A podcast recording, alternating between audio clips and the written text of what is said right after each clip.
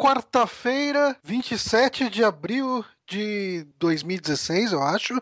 22 horas e 3 minutos. Repita. 22 horas e 3 minutos.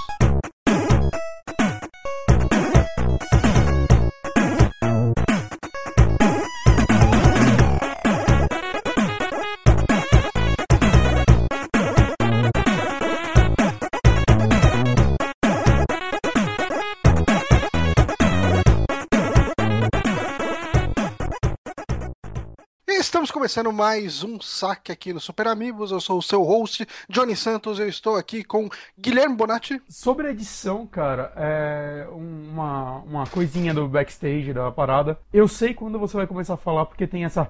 Antes. Faz uma ondinha, sempre igual, assim. É, é mó bonitinho. Ah, rapaz. Aí, tipo. Eu apelidei carinhosamente de respirada do Johnny. Exatamente. Assim, não, essa respirada ela tá aí justamente pra pra vocês pegarem o timing da minha morte. ok. E estamos aqui também com o nosso quase estagiário Guito. Aê, boa noite, como vão vocês? Ah, eu estou bem, eu estou bem porque hoje vamos falar de Power Rangers. É sempre bom Olha falar de Power só. Rangers, Vocês né? gostaram da Vamos falar da montagem que eu Ranger, da fiz? Ranger- Eu amei. O, o Guito não deve estar vendo, né? Não. Você não viu a capa, né, Guito? Você não viu a capa desse streaming Não, não vi. que está rolando? Tá, tá aí no lá? cantinho pra você clicar. Me manda e ver. Zelda. É, é, abre aí o. Ah, cara, eu sou o Power. Ranger verde, cara. É, é porque é o cara que aparece chorar. de vez em quando pra salvar a gente. Eu me E sinto mal com ele sendo o verde, porque o verde é o melhor Ranger. Eu, eu não sabia quem colocar no lugar das meninas, mas eu falei, ah, as meninas estão tão bonitinhas, elas estão tão faceiras. Tem a, a primeira paixão de toda, de todo Foi. rapaz dessa podocita. e a é amarela, a amarela fa- falecida, né? Que morreu num, num acidente, acho que de carro, alguma coisa assim. Sim, Ah, mas enfim, estamos aqui hoje e para abrir esse programa maravilhoso, a gente teve ah, divulgada a, a foto, a primeira foto da Rita Repulsa. Do, essa porcaria do celular tá vibrando. Deixa eu tirar ele daqui da, da- Adivinha quem é que, que, que fez ele vibrar? Ah, possivelmente foi o Guito. O Guito é o cara que traz as vibrações pro rolê. Mas enfim, a gente teve aí a primeira imagem da Elizabeth Banks como Rita Repulsa, que vai ter um filme que vai ser feito aí em homenagem aí aos. São 20 anos de Power Rangers? São, são muitos anos de Power Ranger, né? É muito tempo já. Então vai ser feito assim, meio que naquela pegada do Mighty Morphin Power Rangers, que era o Power Rangers clássico que a gente viu. Uhum. E a gente tem a Elizabeth Banks parecendo mais uma vilã do Batman do que dos Power Rangers. Mas eu queria saber o que vocês acharam. Eu achei que tá melhor do que os vilões do X-Men novo. Nossa, com certeza. Ele, e eles parecem vilões de Power Ranger. Sim, exato. Eles trocaram tudo. Acho que alguém trocou a produção, saca, no meio do negócio. Os caras repararam tarde demais. Acho que foi isso que aconteceu. Eu vou ver se eu consigo colocar a imagem no streaming. Mas é, eu, cara, eu vi muita gente criticando, falando: caramba, que bosta, isso não tem nada a ver com Power Rangers, que horrível, não sei o quê. Mas eu vou te falar que eu gostei, cara. Eu gostei também. Esse visual eu achei. Assim, ah, nada impede que durante o filme a gente tenha lá em algum momento ah, ela se transformando em uma coisa mais parecida com a Rita Repulsa que a gente já conhece, né? Uhum. Ah, para quem tá assistindo o streaming aí no YouTube, pode ver agora uma foto da Rita Repulsa desse filme, né? Ah, tudo no improviso aqui sendo feito. Nossa, mas tá evoluindo, hein, cara? Antes não tinha essa- essas paradas, não, hein? Pois velho? é, né? Eu Ah. tive essa ideia aqui de fazer agora só pra ficar mais Caralho, fácil pro ó, pessoal que tá não, acompanhando. Já tá profissional. Tá ótimo, tá muito profissional. Mas, e Guito? Guito, você assistia Power Rangers? Claro que assistia, cara. O, o Power Rangers é uma coisa complicada, né? Eu devo ser um pouco mais velho que vocês, não. O que o Bonatti, com certeza, que o Guito, não sei o Eu tô no meio, eu tô no meio termo. Eu, acho, eu sou um pouco mais novo do que tu e mais velho que o Bonatti. Isso. Uhum. Então, assim, eu, eu lembro que os meus heróis preferidos desse tipo, assim, eram os japoneses que davam lá na manchete. Uhum. Certo, Sim, pra sim, começar. pra mim. Então eu já, era, eu já era um pouco mais velho na época dos Power Rangers, assim, mas eu ainda tava na idade pra ver, sabe? Uhum. É uma coisa estranha, assim. E, cara, vendo a foto dessa nova Rita Repulsa, velho, eu acho que ela parece a Jade do Mortal Kombat e misturada com a Rita Repulsa. As duas tiveram um filho de alguma maneira e, e saiu essa daqui, sabe? Mas eu gostei porque, assim, eu acho que eles estão tentando abraçar crianças atuais. E ele, É. além, mesmo ele sendo, tipo, mais complexo, podemos dizer assim, ainda tem um visual meio infantiloide, assim, né? Não, não é uma parada pra um filme mais adulto, né? Ela Não, não. cheio de detalhezinhos e tudo mais. Então eu acho que combina. É, realmente não parece a Rita em nada. É, isso que é estranho, né? Tipo, por que não criaram um vilão novo? Visto que as crianças de hoje provavelmente não viram Power Rangers dessa época mesmo. Sim. né? Mas, no geral, eu acho que combina com a proposta de um, um filme do Power Ranger, né? Que vai ser uma produção melhor do que a- as séries que passavam na TV, né? Embora eu espero que os heróis tenham zíper. Ainda não mostraram os heróis, né? Não, Eu ainda só não. queria fazer uma piada interna. Que a Rita Repulsa eh, tem tudo a ver. Repulsa e Rita. É, É, interna. só- Essa só- é. o- o Bonatti. No- é, O Bonatti vai entender. Só eu, só eu, cara. Ok. Tudo bem. Esse é o tipo Eu de piada que o povo ama ouvir no programa ao vivo. Sim, eles gostam bastante porque eles se sentem incluídos. Não, mas é que, aí que tá. Tal Sabe qual eu tô me sentindo aqui agora. Sabe quando a, a bola tá quicando assim, é impossível? É a mesma coisa que quando tu tá lavando as mãos, assim, sai do banheiro e teu gatinho tá te olhando, tu tem que soltar Então, os tá dedinhos ficando, assim, tá ficando com sabe? cara de que Rita era uma ex sua que te fez muito mal e você tá muito magoado por causa dela. Não Cara, é ex, mas fez mal. Rita. Mas fez mal bonito. Mas fez mal. é, exato. Ok. Mas, ó, o pessoal que tá lá no chat tá comentando assim, primeiro, o Power Otaku falou que parece um personagem de Mortal Kombat. E o Renato Honório, meu grande amigo Renato Honório, falou que o filho de 4 anos dele desenterrou o Power Rangers no Netflix e eles assistiram umas 5 temporadas. Caraca, que legal. Cara, massa, né? E, cara, Power Ranger é uma parada bem bizarra, né? Porque se você for ver essa série, principalmente, eu não sei as mais atuais, mas pelo É. menos as antigas, né, que eu vi, eu vi só o Mighty Morphin, Ah, sendo bem honesto. Eu fui até o espaço, aí eu parei. Aí eu É. fiquei velho. Então, mas era engraçado porque ele mesclava muitas cenas da série japonesa, né? Uhum. Os Zero Rangers. A cena de Com- ação. Sim, as cenas de ação ele usava tudo lá de fora. E as cenas da Rita Repulsa, né? A Rita Repulsa não tem uma atriz ah, norte-americana. Era a atriz japonesa sendo dublada. Ah, isso daí eu não, nunca- não sabia, não sabia mesmo. E é, Então- tanto que o, a Ranger amarela no Japão era um homem, né? E Sim. Você vê uma elevação lá em alguns momentos. na- nas partes que. Eu falei, tá caramba, essa chinesinha tem uma piroca, velho. eu Nunca tinha reparado. Mas, cara, mas eu tinha um problema de ver Power Rangers porque, como eu tava falando, questão da idade, Power Rangers ele já era uma coisa que não era pra minha idade. Eu já não deveria estar De assistindo. que ano é esse primeiro Power Rangers? 91, cara. 92? Hum, não O primeiro sei. americano, não me refiro. É, eu acho que por aí. Eu, é mais ou menos na época do Super Nintendo, né? Porque eu lembro que. Sim, Saiu Que- até um jogo pra ele. Isso. exato. Se tivesse no Nintendinho, no- na época do Nintendinho, ia ter jogo pra ele também, não tem, né? Então, é, Exatamente. isso é uma coisa que eu queria entender, né? Por que, que os Power Rangers começaram a ficar no lugar assim, ter, ser um, virar um padrão por causa, no lugar dos, dos heróis japoneses, assim. Ah, eu sim, acho que- é porque era, é porque a Saban levou pro, pros Estados Unidos, né? Assim, É? ah, eu não sei se os Estados Unidos tinha uma tradição de Super Sentai japonês mesmo, Uhum. que nem a gente teve aqui. Eu acredito que não, porque do jeito que a gente sempre fala, ah, é uma série tipo Changeman, Uhum. lá é muito assim, ah, é uma série tipo Power Rangers. Porque assim, Sim. o, o Power Rangers foi o que pegou lá. Uhum. Então, assim, é é nessas horas que faz falta de Joe né? O Joe pra quem não conhece, lá do, do Gambiarra Blog e do Comitê, né? Tal, ah, ele é a, a nossa, o nosso amigo que é autoridade em, em japonesice. Nossa enciclopédia. E olha que eu gosto pra caramba de japonesice, mas eu não sei as entranhas da- da- dessas coisas. Eu gosto muito mais do, do- dos Changeman, Flashman, porque eu era criança mesmo quando eles Sim. passavam na manchete, sabe? Mas é exatamente isso, cara. E eu acho que é por isso, isso que me capturou na época do Power Rangers, porque foi um sentimento nostálgico, foi uma época que não tava mais passando é, Jaspion, Changeman em lugar nenhum, né? Uhum. Uhum. E, e daí você via e falava, tá, não é a mesma coisa, porque assim, Changeman, Flashman e tal, era tudo, vai, o Changeman era um esquadrão especial, de uma força do exército, uma Uhum. parada assim. O Flashman eram cinco jovens que foram mandados pra outros planetas, eles treinaram pra caramba e tal. E Power Ranger eram os moleque que ia pra, academ pra Era, academia, era uma malhação, É, uma malhação tipo- de super-heróis. eles zoavam. Ele preparava a gente pra ver Malhação daqui a mais 10 anos, quando a gente fosse mais É velho. tipo isso. Mas é Não, tipo e pior é que, é que geralmente os japo as japonesices eram muito mais hardcore, assim, né?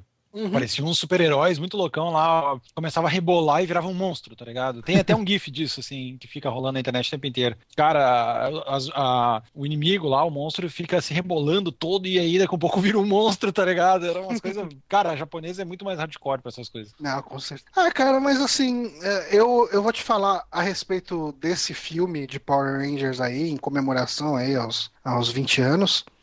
Uh, eu tô supondo que 20 anos, eu acho que eu li em algum lugar que 20 anos. Uhum. Uh, eu tô com muita vontade de ver no cinema, mas eu tenho muita vergonha. Eu também, eu também. Eu... Cara, porque assim, eu lembro que a última vez que eu fui no cinema ver uma coisa que claramente não era para mim foi quando teve o primeiro filme do Pokémon e. Pokémon e, é pra assim, todo mundo, cara, não tem essa não. Então, mas aí que tá, a, a, nossa cabeça, a gente nem cogitou que era um filme que era, que assim, que o imaginário popular via como um filme de criança. E a gente uhum. foi num, num cinema bem meia-boca, bem zoado mesmo ali. E, ah, beleza, né? Vamos lá. Tipo, era toda molecada que ia junto no, na locadora, né? Jogava videogame na locadora e tal, tudo. Vamos lá, né? A gente foi, cara. Tipo, tinha só gente lá acima de 16 anos, 17, sei lá. Uhum. O resto era tudo criança, cara. Era tudo criança de tipo 13 para baixo, assim. A, a, a, gente se sentiu tipo os mongol gigantes no cinema vendo Pokémon. Alguém que não soube a hora de parar. Sim. a gente via os pais, tá ligado, levando as crianças lá e olhando pra gente julgando, né? Olha lá, que eles fracassaram na vida. Você podia ter levado o seu irmão mais novo, Johnny. Você vacilou também, né? Eu vacilei, eu não usava meu irmão pra nada. Eu, eu usei muito mal meu irmão. É, cara, fica essa impressão mesmo. Ó, o pessoal tá falando bastante Cybercops lá no, no chat. Nossa, né? Cybercops sim. Cybercops eu tinha um VHS. O, o Eli Aldrade tá falando que o Cybercops é sensacional. Lucifer era meu favorito. É verdade, cara, quando chegava aparecia o Lucifer lá, as mães ficavam malucas, né? Aham, uhum, especialmente aquela tia maluca, evangélica, assim, nossa, o que é isso? Ó, o Paulo Otaku tá perguntando, tá falando aqui. Tenho certeza que o Johnny cho também chorou com a cena do Pikachu chorando porque o Ash tinha morrido. Cara, quem, quem não chorou nessa cena não tem coração, não tem alma, está morto por dentro. Mais do que a gente. Nossa. Justamente. Mas é isso, Power Rangers. Não, peraí, teve, teve, teve um comentário que não pode deixar passar, cara. Hum. Power Rangers era a vagabanda do Super Sentai. César Berge comentou ali. Eu acho muito justa, muita justa é a, a, a, comparação. Eu acho que isso pode, pode até ser, pode até tem potencial para virar o título desse podcast. a, a vagabanda de uma geração. Uhum. uh, enfim, vamos para a próxima notícia. Deixa eu tirar a Rita Repulsa daqui. Peraí, ela não está no Photoshop, ela está em outro lugar. Uh, vamos lá, deixa eu pegar aqui. Tá, tá tudo muito organizado aqui. Tem Romero muitas e Carmack e é, o outro Carmack trabalham em um novo FPS.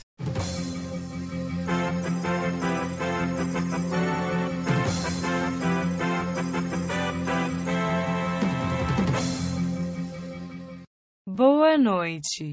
Recebemos a informação de que João Romero ouviu o último saque ao vivo e decidiu cancelar sua campanha, para então lançar uma demo do gameplay do jogo antes de iniciar uma nova campanha no Kickstarter. Seguimos em frente com a nossa cagação de regra semanal. Pois é, eu, eu, queria, eu queria primeiro, assim, pra gente falar dessa notícia, que eu só não vou doar um centavo para esse Kickstarter por causa. Porque eu julgo, eu particularmente, Johnny, julgo de muita má fé você colocar lá uh, Black Room, a new FPS from Romero and Carmack. Porque, cara, se você faz. Eu, eu fiz o seguinte exercício no Google. Eu coloquei no Google Romero e Carmack. Uh, e fiz uma pesquisa de 2001 a 2015. Uh, ah, eu coloquei esse intervalo. Lá você tem como fazer pesquisas uh, personalizadas né, no YouTube, uhum. no, no Google, desculpa. E em nenhuma das, das ocorrências veio o Adrian Carmack. Ninguém Quando sabe você... quem é Adrian Carmack, cara. Pois é, sim, o Adrian Carmack ele é um cara importante. Ele é um ele dos é. fundadores da, da id Software. Do ano que ele ah, morreu aí, né? Então, é, ele trabalhou ali principalmente no, no Doom e no Quake. No Quake eu não lembro. Ah, não tenho certeza. Mas enfim, ele era foi fundador, ele trabalhou naqueles Zack, Ma Zack McCracken e LucasArts, ele trabalhou naqueles como que era o nome daqueles jogos? O mando, do... não, o mando alguma coisa, que é o maluquinho de capacete lá. É, esse aí, tipo, uhum. de plataforma. O pessoal do, do chat vai ajudar a gente, espero. espero Mas enfim, ele tava lá desde o começo, né? A, a id Software eram quatro caras, né? Era o, o John Romero, o John, John Carmack, o Aiden Carmack e o Tom Hall. Uhum. E assim, Tipo, o, John Romero ele caiu em desgraça depois da situação do Daikatana. É, né? O John Romero é um cara que sempre foi muito questionável, né? Porque ele foi, ele era muito mais um, um marqueteiro, assim, ele era a cara da empresa, né? Ele ia para os eventos de Ferrari. Públicos, assim. Exato. Mas eu acho que isso é Mas, é importante. Não, com é, é certeza, com certeza. Muito importante Doom ser o que foi. Sim, com certeza, mas é que tipo, fora do da empresa, ele nunca fez nada de relevante, né, cara? Tava fazendo jogo para Android até pouco tempo atrás, fez jogo para Zynga, né? Uhum. Ele, ele nunca conseguiu ir muito longe depois que ele saiu da empresa. E falhou no Daikatana. O Daikatana é um caso à parte. É, é, o Daikatana é um caso bem à parte, né? Porque ele foi um jogo que foi adiado várias vezes. Uh, ele teve aquela campanha de marketing falando. Ele foi o uh, Looking Forever uh, da sua época, eu acho. Tipo é. isso, né? Mas ele teve um lance. A campanha de marketing dele foi extremamente agressiva. Uh, para os padrões da época e talvez até de hoje, é, de mau gosto, porque tinha aquela, aquela propaganda em revista, né, falando John Romero is gonna make you his beat, suck it down, sabe? Tipo, era uma página inteira propaganda vermelha uhum. e falando que o John Romero ia te transformar na putinha dele. e, e, e, assim, caralho, mano, quem que esse cara pensa que é, né? Uhum. e, enfim, uh, e daí, assim, quando o jogo saiu, os reviews massacraram o jogo porque parece que ele não era grande coisa. Eu nunca joguei da katana. É esse jogo, não tenho vontade. O lance dele também é que ele pegou os melhores caras das comunidades de mods de Quake ou Doom, não lembro, né? Aqueles caras fodões. E tipo, meu, com essa galera eu vou fazer o jogo, né? Porque com, com quatro caras, basicamente, a gente fez Doom e esses jogos revolucionários. Eu vou pegar a melhor galera que criou o melhor conteúdo em cima desses jogos que eu criei e vai ser o jogão.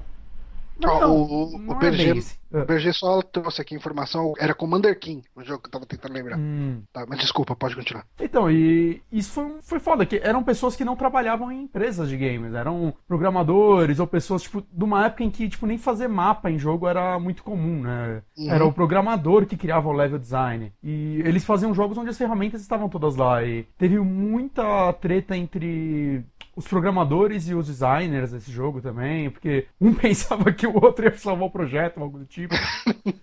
é, então, cara, foi, foi, um jogo tudo errado, cara. Não, não tinha como dar certo, né? Eles, eles prometiam coisas tipo.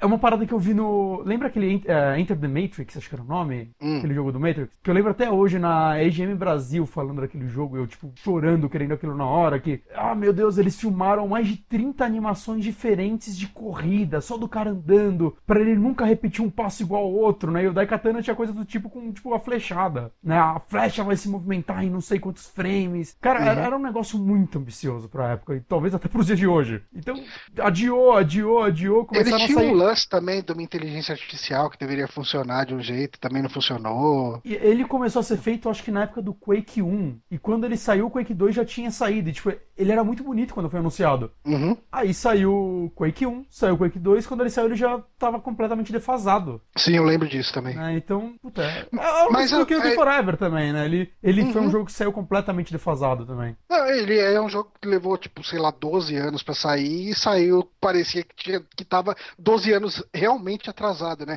Em conceito o jogo, né? Tipo, Exato. Tipo, não parecia que ele tinha sido atualizado. Mas, é assim... o Duke da época dele, assim, né? Sim, exatamente. Mas uh, esse Black Room, uh, não sei se chegaram a ler alguma coisa sobre ele, eu, eu dei uma olhadinha no vídeo dele. Tal, vi o Kickstarter. Aliás, ah. Como o John Romero é vesgo, eu nunca tinha notado isso antes. Sério cara. que você nunca tinha notado isso, cara? Eu nunca tinha visto muita entrevista com ele, nem ah, é? nada. É? Assim. É. As duas coisas que separam o John Romero, o cabelo e o olho dele. Depois dos jogos. Sim, sim. Mas a, a ideia do jogo é que parece muito uma alfinetada ao John Romero, ao, ao John Carmack, né? Porque hum. o, o, John Carmack hoje em dia ele é uma das referências mundiais de realidade virtual virtual, né? Sim. E a, a ideia desse jogo é um dispositivo, enfim, uma sala de realidade virtual onde as pessoas entram ali e, e confundem né, a realidade com com o que é virtual e de repente algumas coisas começam a acontecer, tipo, os bichos começam a sair, de, as pessoas começam a, a, sofrer machucados e, e sofrer danos por causa disso, e você vai ser o cara que vai chegar lá e vai resolver essa treta toda. Uh, ele promete ser um, um FPS clássico, então uhum. acho que a gente pode esperar aí, tipo, itens de cura, coisas do tipo assim, né? O que é um, não sei, é um negócio que já, já voltou, né? Já tá um pouco na moda, né? Você vê o, o Shadow Warrior, ele já voltou a isso, o próprio Wolfenstein, ele tem algumas coisas de FPS clássico, apesar de ser um jogo muito bem trabalhado, né? Então, um FPS clássico hoje, acho que por si só não chama atenção. Uhum. Não é uma novidade. É, a onda assim, retrô já tá aí. Do lance de gameplay, eu não sei como isso funcionaria. Hum. Uh, o que eu achei interessante de proposta deles é o lance de que você vai ter tipo um, uma dashboard, né? Um, você tem um tipo um Pip-Boy hum. no seu personagem que você vai poder controlar a realidade virtual do lugar onde você estiver. Uhum. E aí, sei lá como que eles vão implantar isso, né? Assim, mas basicamente você vai. Uh, como você vai estar numa sala de realidade virtual, uh, seria como se você pudesse alterar a, a, a, realidade daquela sala, vamos colocar assim. É, eu não sei se eu espero algo muito trabalhado nisso, né? Por ser um jogo, saca, entre aspas, de baixo orçamento, né? Uhum. É um jogo de Kickstarter, porque eu acho que vai ser coisas pré-definidas, tipo um Epic Mickey da vida, saca? Que você ah, triga não, a parada e muda. Eu, eu espero algo assim, mas não sei, né? A merda desse Kickstarter é que não tem, não tem jogo, né? E tem tipo umas artes conceituais e um monte de ideias. E um, um vídeo que eles gastaram provavelmente uma grana para fazer aquele vídeo, ao invés de, sei lá, prototipar o jogo deles. Então, eu, eu não sei, cara. Isso é uma coisa que me desanima. Eu quero muito que esse Kickstarter vá pra frente, porque, sei lá, é, apesar de tudo, o, o Romero é um cara importante pra indústria. Não, não sim, tem sim, nunca com como certeza. dizer o contrário, né? Apesar de hoje muita gente dar mais crédito pro Carmack e provavelmente estarem certas por isso. Eu acho que ele foi o primeiro rockstar dos games, assim. Sim. Mais ou menos como a gente tem um pouco o Cliff Blesinski hoje, que é o cara, tipo, o, o como que é o nome do cara do God of War também? O David Jaffe? Acho que é esse uhum. o nome dele. Sim. É, que são os caras mais. Ah, foda-se, tem que ser assim, pá, não sei o quê. Ele, é, ele tinha essa atitude, né? Ele uhum. era o uhum. cara que teve coragem de fazer uma propaganda falando que ia transformar você na puta dele. Então, é, ele era o cara de atitude, né? Era o cara que chegava e fazia isso. E, e... Olhava o coreto, assim. Exato. É, então, exato. E, assim, eu gostaria de. Saca, nada mais deu certo para ele. Daikatana meio que afundou a carreira dele, provavelmente. Aí ele nunca mais conseguiu um bom negócio. Então, sei lá, ele merece uma segunda chance. Ele, saca, ele, ele não é uma pessoa ruim ou algo do tipo. Ele, eu gostaria de ver um novo trabalho dele. Sim. Mas assim... eu não financiaria esse projeto do jeito que ele foi anunciado. Eu acho que, saca, ele merece essa segunda chance, uma nova chance, né? não vou dizer uma segunda, mas ele começou errado já. Saca? Você, não, você acha que por não ter nada, nada pronto? Nada, nada, E hoje em dia, saca, tudo bem, teve o jogo do Iga também, que só tinha uns conceitos e tal, mas é o Metroidvania. Acho que é mais fácil de saber do que funciona. Ele não prometeu nada revolucionário. Mas, saca, uhum. até o Yooka-Laylee lá já tinha mecânicas de gameplay. Hoje em dia, cara, os Kickstarters novos que estão dando certo, a maioria apresenta pelo menos um é, videozinho conceitual. Não precisa ser o gameplay final, óbvio que não vai ser o gameplay final. Mas uhum. saca, alguma coisa para você saber o que você tá pagando. E esse jogo é, é, um jogo que eu não tenho ideia do que ele se trata, saca? Ele, ah, nós vamos fazer um FPS onde você controla, consegue manipular os cenários, sei lá. Ok, isso é qualquer coisa, uhum. saca? Esse é uma, um conceito que outros jogos já mexeram e não sei como. Não sei, eu não sei que jogo é esse. Esse é o problema, ele fez uma campanha ruim, na minha opinião. Ele gastou muito dinheiro provavelmente para fazer um vídeo bacana e, sei lá, não é isso que vem um jogo hoje em dia, eu acho, pelo menos. Eu não sei, cara. Eu acho que tem, assim, você mesmo citou a questão do IGA. Uhum. Ah, teve também o Kickstarter lá do, do, do Shenmue 3, que não tem nada pronto também. Tinha um videozinho do jogo, né? Andando e tal. Ah, mas é, é que é um pouco diferente. O Yu Suzuki é um cara muito mais consagrado para mim. para mim. Eu não sei, eu Sabe acho que o John problema Romero também, é um Johnny? pouco Não, mais. não, tá, não, mas tenta, Os tenta são pensar muito em alguma Não, não, não, não, tá, não, desculpa, errado, desculpa, assim. desculpa, desculpa. É, eu tô pensando no, no Yu Suzuki só por Shenmue. Exato. Ele fez muito mais que isso. Exatamente. Mas sabe qual é, É. o lance? Todo mundo já sabe o que é Shemui, todo mundo já sabe o que é Castlevania, saca? Todo mundo Já já, sabe sabe, esperar, o... né? já sabe o que é, É. Mega Man, apesar do cara não ter feito o Mega Man que tá. O Black Room, na essência, vai ser um, de um like, cara. Tipo, Então, mas a gente sente falta de um Castlevania ou do Mega Man. É, de um likes a gente tá tendo por aí. sim. Saca? É, É. um conceito Inclusive tá tem um Doom, Doom mesmo, logo mais. Tá de. Exato, exato. Ninguém tá com saudades, meu Deus, eu preciso de um novo Doom Like. Porque eles estão aí, como eu já disse, o Wolfenstein tem- trouxe um pouco disso, o Shadow Warrior, o outro jogo da produtora do Shadow Warrior, esqueci o nome, o Hard Reset, que o Gui- Guito me indicou, inclusive. É um jogo É, completamente dentro dessa, dessa pegada, saca? Dessa proposta, meio Unreal. Então, assim, é, ele tá propondo um jogo que você tem de monte aí. Ele tinha que mostrar alguma coisa pra gente saber o porquê a gente quer esse jogo, e não só o nome dele que tá apagado há muitos anos. É, eu, eu, eu, assim, eu achava que não, mas eu, eu acho que eu concordo com você sim, Uhum. cara. É, eu, pra mim, assim, eu falava, não, ok, o John Romero, ele, vai fazer, ele quer fazer um FPS, e beleza. Qual uma nova geração conhece o John Romero? É, pois é, é, é o tiozinho do Doom, né? É, então. Eu tô pra te dizer que mesmo, no, mesmo uma coisa que é mais do mesmo, por exemplo, no Kickstarter, é o Yooka-Laylee lá, sabe? Hum, Aquele foi um Kickstarter mais do mesmo que me empolgou. Esse é um Kickstarter mais do mesmo que não, sabe? é que o Basicamente, Ukulele pelo é- menos tinha um. Ele tinha já vídeo de gameplay, né, cara? Os caras lançaram ele. Saca, É, tudo bem, era um cenário. personagem, tudo, né? É. Aqui, tipo, o conceito do personagem é um novo personagem genérico. Sim, e é, Sim. é óbvio que é muito mais fácil você prototipar um jogo de plataforma do que um, um FPS com cenários que você muda os caralho como ele tá falando, né? Pelo menos o que aparenta ser, parece ser um jogo muito mais complexo que um ukulele, que você pega a mão de Kazooie, muda a roupa e tá aí, ukulele. Uhum. né? Mas ainda assim a gente viu que é aquele jogo. E é um gênero que, saca, tirando a Nintendo, ninguém mais faz. E Ratchet E tem, uma, e tem uma equipe consagrada por trás. Esses dias eu vi, inclusive, a Emily Rogers falando que no Yooka-Laylee, mais um ex-membro da RAR se juntou, ou da Rare, enfim, Ah, é? se juntou com, com, com o time. Aham. Já dá pra chamar esse time praticamente de Rare, assim, sabe? O Mas pessoal tava falando. uma coisa do, desse jogo também, vocês viram a galera envolvida? Tem o George Lynch, ele é, era, acho que era guitarrista do Dokken. Nossa, eu ia, eu ia falar de piada, cara. Eu ia falar, É ah, ele. guitarrista do Dokken. Não, Sim, ele é vai. ele. tá- É, que ele, que tá- ele vai ele é o, ele é o compositor do jogo. É que o Romero Caraca, nu- nunca cara, foi esse seg- cara toca pra caralho, sim, mano. sim. O Romero nunca foi segredo que, tipo, ele sempre trouxe o lado heavy metal dos jogos, né? Você vê Doom e Sim, tudo mais. sim. Mesmo ele não sendo compositor, dizem que Não, ele é um ele, dos ele caras que copiava Metallica sem vergonha Ah, nenhuma. tem uma ele música do Doom que é Painkiller. É Painkiller pura do Judas Priest. Sim, cara, tipo, ele pegava as músicas e foda-se, Uhum. jogava lá. Ele chegava pro compositor e falava, é isso, é isso. E funcionou, né? Doom tem esse. Doom é um, um jogo conceitualmente muito estranho, né, cara? Que ele é um, é um jogo espacial no inferno com trilha de heavy metal. Uhum. Né? É um jogo que respira nos 90 nisso. Mas deu muito Samba certo. do crioulo doido que dá certo, né? Exato, cara. Ele, conceitualmente ele é muito bizarro, né? Tanto que o 3 mudou muito isso e deu certo, né? Muita gente gosta do 3, mas você vê eles voltando pra esse conceito agora no 4 e muita gente empolgada com isso também. Você não devia ter falado do George Lynch pra mim, agora eu quero financiar essa merda. Mas será Acho que que eu vou, desses vou pegar 700 esse mil... dinheiro e comprar um disco do George Lynch ou do Dokken, que vale mais a pena. Esses 700 mil, quanto será que tá indo pra pagar esse guitarrista, né, cara? Embora eu não sei o quanto ele, ele tá em alta hoje em dia, provavelmente não É, muito. esses caras devem dar aula no IGT hoje, cara. é o que sobra, cara. Cara, o cara veio pro Brasil, pra São Paulo. O cara veio pro né? Brasil pra dar aula, tipo.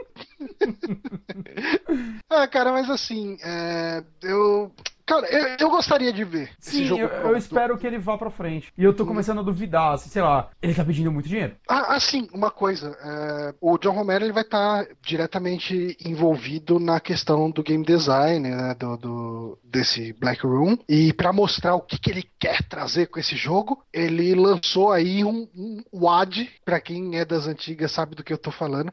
O WAD são os arquivos de mapa do Doom. Ó, tá um WAD do Doom aí, é isso que eu quero fazer. Ok. Eu falei, ok, cara, que legal, tipo, um mapa novo do, do, do Romero pra você jogar no Doom. Mas Uhum. ele chegou lá, subiu, cara, o arquivo num, num Dropbox e postou o link no Twitter. Mas é um bom mapa? Então, eu não sei porque eu não baixei. E, assim, é, ele tweetou gente elogiando. Não- Agora sim, eu não, não sei se todo mundo elogiou. Cara, o Romero eu sigo ele no Twitter há um tempo. Uhum. E é, é engraçado, assim, que é- ano passado, se eu não me engano, eu tava vendo ele twittar, eu comecei a ficar um pouco com dó dele, cara. Que ele tava, tipo, vendendo uns CDs antigos dele, de, de metal, autografado. Muitos. CDs, pôster. Eu, caralho, velho, esse cara deve estar passando fome, velho. Então, é, é, um- é tipo, vendendo no eBay, assim, não é como se ele tivesse um site especializado pra vender essas porra. Não, vendendo no eBay, assim, ô, meu CD, sei lá, do, do Metallica, Ride the Light, autografado. Alguém quer aí, vendendo por preços ok ainda. Porra, velho, coitado do cara. Então, quem, quem quiser ajudar o John Romero pra ele não ter mais que viver o seu Já não é mais sobre o jogo isso, né, cara? É pra ajudar um ser humano a não passar fome. Mas- eu, eu espero que esse jogo vingue, cara. Eu, eu não vou financiar porque, sei lá, dólar em alta, não dá pra financiar, não dá pra É, ajudar. não, não, não tá rolando. E eu tô com medo porque ele deu uma estagnada já, né? Tudo bem que os primeiros e os últimos dias é quando ele mais vai, mas foi 120 dólares, 120 mil dólares de 700 mil que eles querem. Então, eu acho que ele fecha perto dos 700 mil. E uma empresa. Ah, não, não, não. Mesmo assim, passando um pouquinho, vai, tipo, vamos colocar assim. E daí eles vão se fuder pra conseguir fazer o jogo com esse dinheiro. Acha, é, 700 E daí vai ficar adiando, vai acabar o dinheiro. Porque assim, eu acho que eles botaram 700 mil dólares imaginando que eles iam conseguir, tipo, fechar esses 700 mil dólares na primeira semana e depois o que conseguisse a mais era lucro e isso ia ser o valor real do jogo, né? Você acha? É que eu já vi gente falando que aparentemente tem empresas já por trás ajudando no financiamento. Pode Como ser, já é ser. padrão. Uhum. né? Então, É, Ele não diz nada lá na campanha? Acho que não, né? até onde eu li, não. Não sei se ele acrescentou algo do tipo. Uhum. É, com com 700 mil dólares ele consegue fazer um protótipo rápido, né? Não usando todo esse dinheiro, né? Mas bem menos que isso, provavelmente. E com isso contratar alguém, tipo, contratar, tipo, mostrar pra outras empresas pra conseguir um patrocínio, um- uma publisher talvez, não sei. Eu acho que ele consegue montar algo com isso. Mas eu não sei, eu tô, eu tô, eu tô com medo. assim. É. E ele é um cara que já mostrou que não, não sabe otimizar o tempo dele e o dinheiro com as coisas, né? Quando ele quer ter. Exato. William Fune, sim. É, pelo menos ele tá pedindo um dinheiro alto já, né? Diferente de muito jogo de Kickstarter do começo, que os caras pediam muito pouco e nunca dava certo. Sim. Ah, cara, mas é, sei lá, é, é bom ver ele tentando fazer alguma coisa. Espero que espero que ele consiga juntar esse dinheiro. Espero que ele consiga lançar o jogo, Espero principalmente. que o jogo seja bom. Sim, principalmente. Isso é uma boa coisa pra se esperar. Ahn, é, antes da gente ir pra próxima notícia, tem um pessoal perguntando. ah, boa. Tem um pessoal perguntando do Diego, né? O William, o Edinaldo, ah, perguntando: porra, cadê o Diego? Nunca mais gravou, ele saiu, não lembro se vocês falaram. Ah, ele não saiu do site, pelo menos não que a gente saiba. Não falou nada. É, mas ele tem tido muitos compromissos pra fazer. Ele, tipo, tá há algumas semanas já lotado de coisa pra fazer, Viajando bastante a trabalho. viajando também. bastante, tudo. Ele tá então... editando pra dois sites, né? Pra dois canais YouTube. Uhum. então Tá bem complicado pra ele E, e parar. assim, a gente aqui é bem de boa. A gente chegou e falou pra ele, cara, quando você quiser voltar a gravar, é só falar. Tipo, Uhum. não tem tempo ruim. Sim. Então é isso, assim, não, não tem nada ah, muito. Ele não saiu, não teve treta, não tem nada disso. Uhum. Ahn, próxima notícia. Falando em, em coisas que são foda, ah, a gente Você tem aí falar, um- falando em fazer o consumidor de putinha, você queria falar. A gente teve aí uma equipe ah, barrada da ESL, né, que é a Liga de Esportes, Ah, e o motivo é bastante ah, peculiar, diria assim. Controverso. Sim, ah, essa equipe era ninguém menos do que o time YP, e esse YP vem de YouPorn, porque eles eram um time financiado pelo YouPorn.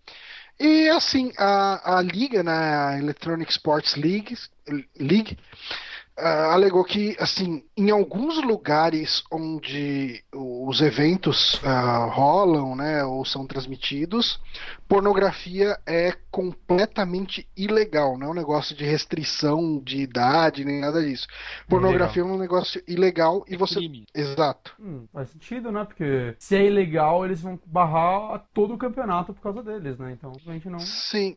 Aí que tá, mas daí os caras chegaram e falaram, porra, tipo, para não barrar isso, para não não ter esse problema, né? A gente pode tirar toda e qualquer menção ao real porn uh, do, do tipo dos uniformes dos caras, de material que eles usarem, para não ter essa menção direta, né? Para não ter essa ligação direta, no máximo teria lá um YP, alguma coisinha assim e pro, pro time continuar participando né, dos campeonatos tudo e os caras foram irredutíveis. Não não tem como não vamos fazer não há nenhuma possibilidade. não comprar a briga de jeito nenhum. Pois é eu fico pensando que, hum? que eles seriam perder? Tipo, pois é é isso que eu fico pensando cara porque assim se você não tá é, é, porque eles falam que o YP ou qualquer coisa que, que eles fizessem já teria uma relação mesmo que uh, indireta ou assim no, no, subconsciente das pessoas elas saberiam que aquilo é o YouPorn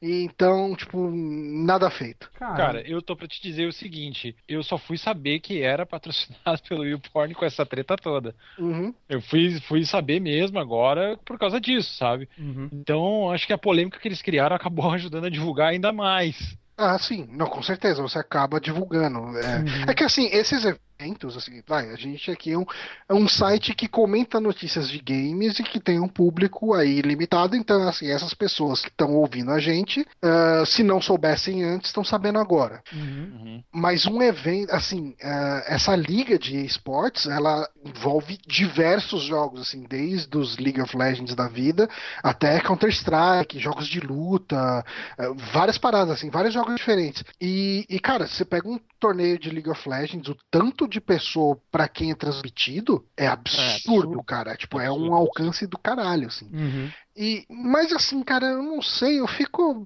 eu fico pensando, cara, eu acho que poderiam ter liberado isso, se, tipo, sem, sem usar o nome o porn, uh, fazendo as devidas sanções, sabe? Uhum. Porque eu, eu acho meio sacanagem. Tipo assim, eu imagino a dificuldade que é para um time conseguir um patrocínio, sabe? Tipo, Sim. você tentar justificar, não, porra, esse negócio é, é legal, uh, tem bastante visibilidade, não sei o quê. Aí os caras lá do patrocinador dele falam, porra, não, deixa os meninos brincar aí, a gente tira a menção do nosso site que a gente está patrocinando, e mesmo assim os caras falam, não, nada feito. Eu acho, sei lá, acho meio mancada, meio sacanagem. Eu também. E, mas assim, uma coisa que me pergunto é, eles se informaram ou foram informados quando se inscreveram na parada disso? Porque se eles se inscreveram, a galera permitiu, é, é meio zoado voltar atrás, porque dinheiro foi investido nesse time provavelmente após eles serem inscritos, saca? Então é, é bem zoado isso. É, é cara, é foda. Tinham que, sei lá, pelo menos eu imagino, ou eles, é, esse tipo de campeonato você se inscreve de última hora. Aí eu não manjo, né? Você chega lá na fila, aí vou participar, não, não, geralmente você. É, cara, é que assim, esse tipo de coisa você sempre fica pensando que, ó, tá rolando um boato que talvez dê merda lá na frente. Então, tava rolando esse boato que ia dar merda? Não sei, eu não sei. Tipo, hum. eu fui ver isso tudo agora que, hum. já, que já foram barrados, sabe? Sim, que esse time, quando ele foi patrocinado, foi tipo notícia, né? A galera comentou isso. Caralho, estão patrocinando um time de, de games e tal. E aí é estranho, tipo, Ô, galera, tipo, virou notícia, todo mundo sabia disso e ninguém informou os caras que não, não podia. E, é, ó, é, aqui é, vocês não é. jogam. Eles foram avisar em cima da hora? É, é isso que está meio nebuloso para mim, realmente na nota que a gente pegou aqui, uhum. ele não, não fala em que momento que essa informação Entendi. foi dada para ele. Pode ser que o campeonato nem aconteceu ainda, então impediram bem antes. Aí beleza, mas eu tô falando, se impediram em cima da hora. Mas eu acho, mas assim, o veto foi da liga, então da liga. não é um campeonato em si. É qualquer campeonato dessa Puta liga. Puta merda. É, tipo, matou o time, né? Basicamente. É, praticamente. Vou ter que achar outro patrocínio. É, é, é, o que eu acho foda é porque, assim, se você pega para assistir futebol na televisão, por exemplo, futebol, nem vou falar. Futebol tem isso também, mas isso acontece muito em vôlei. Vôlei você tem muito time que é. O nome do time é o nome do patrocinador. Uhum. E daí, tipo, a Globo, principalmente, ela faz de tudo para não falar o nome do, do, do patrocinador. Uhum. Uh, um dos exemplos acho que mais claros aí é, por exemplo, a, a RBR nas corridas, né? Hum. Que é Red Bull Racing. E pra não falar Red Bull, os caras falam RBR. Tipo, e tem, tem um time de futebol da Red Bull. Isso aí de São Paulo aí, né? é, Eles chamam de RBR Brasil. É, então, cara, tipo, é, é foda, assim, quando é pros caras chegar lá e vetar o patrocinador porque não é interessante comercialmente pra eles, é, os caras vão, tipo, vai de boa, né? Uhum. Agora, quando é assim, tipo, você vai impedir o trampo de alguém, claro, são duas organizações completamente diferentes, sabe? Tipo, Uhum. Mas eu falo que assim, ah, existem artifícios que são usados para não se falar uma marca, Sim. mas é, quando os caras não querem realmente comprar uma briga, não quer ir pronto, né, cara? Cara, mas a Globo não fez isso agora há pouco tempo com o Palmeiras. O Palmeiras colocou, conseguiu vender o- os direitos do nome do estádio para É, Allianz Parque, né? É, aí a Globo chamava de, de- não sei É, qual é o nome que eles É, o. Parque Antártica ainda, né? É, A Globo fala Parque Antártica ainda. Hum. Uhum. Ou Palestra Itália, eu não lembro. Ela fala um dos dois. Mas você passa lá na frente do estádio, aliás, o estádio muito bonito.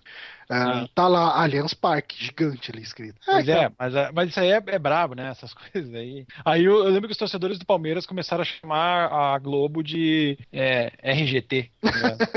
pra zoar de volta, assim. É foda.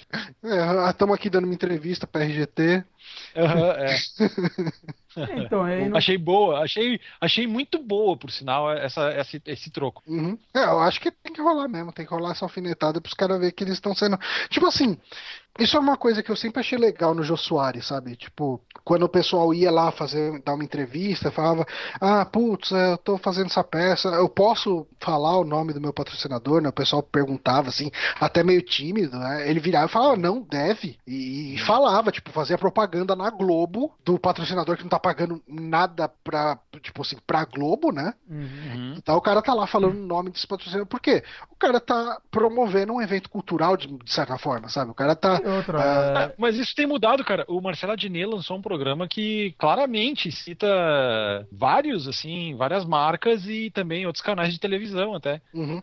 Mas Ah, no sim, caso sim, do sim. Jô, Johnny, também tem o lance que, tipo, ele faz isso porque até acho que faz as pessoas quererem ir no programa dele, né? É um marketing pra pessoa que tá lá e pra ele, é, tipo, o programa dele é feito pelos convidados, né? Então ele precisa deles também. Então é um win-win aí. né? Se ele Ah, não, barrasse com isso, ia ser. Mas assim, é, asqueroso. é que assim, eu não acho que ele barraria. Ah, Mas sim, eu acho que acho que não. poderia ter instrução da direção. Porque, até porque ele, assim, ele é diretor de peça, ele é produtor de peça, ele, ele sabe o quão difícil pode é ser. escritor, você ele é um cara na área cultural Assim, muito é forte. lógico. É lógico que um Jô Soares possivelmente não tem dificuldade nenhuma para conseguir patrocinador para as peças dele. Uhum. Mas ele tem colegas de profissão que tem problema, então ele, ele é, no mínimo, solidário à, à, à situação de. Provavelmente ele já teve um dia também. Com certeza, com certeza. É, o, o Power Otaku até lembrou de uma situação bem legal que aconteceu no Brasil, que quando o Vasco colocou o nome do SBT na camiseta naquela Ah, final, verdade. cara, aquilo foi genial do, do Silvio Santos, assim, e Aquilo do foi Vasco. muito foda. Aí no outro ano a Globo renovou o contrato com os clubes, proibindo exatamente de pra- se precavendo, assim, de alguma maneira, para que isso não ocorresse de novo, cara. Caralho.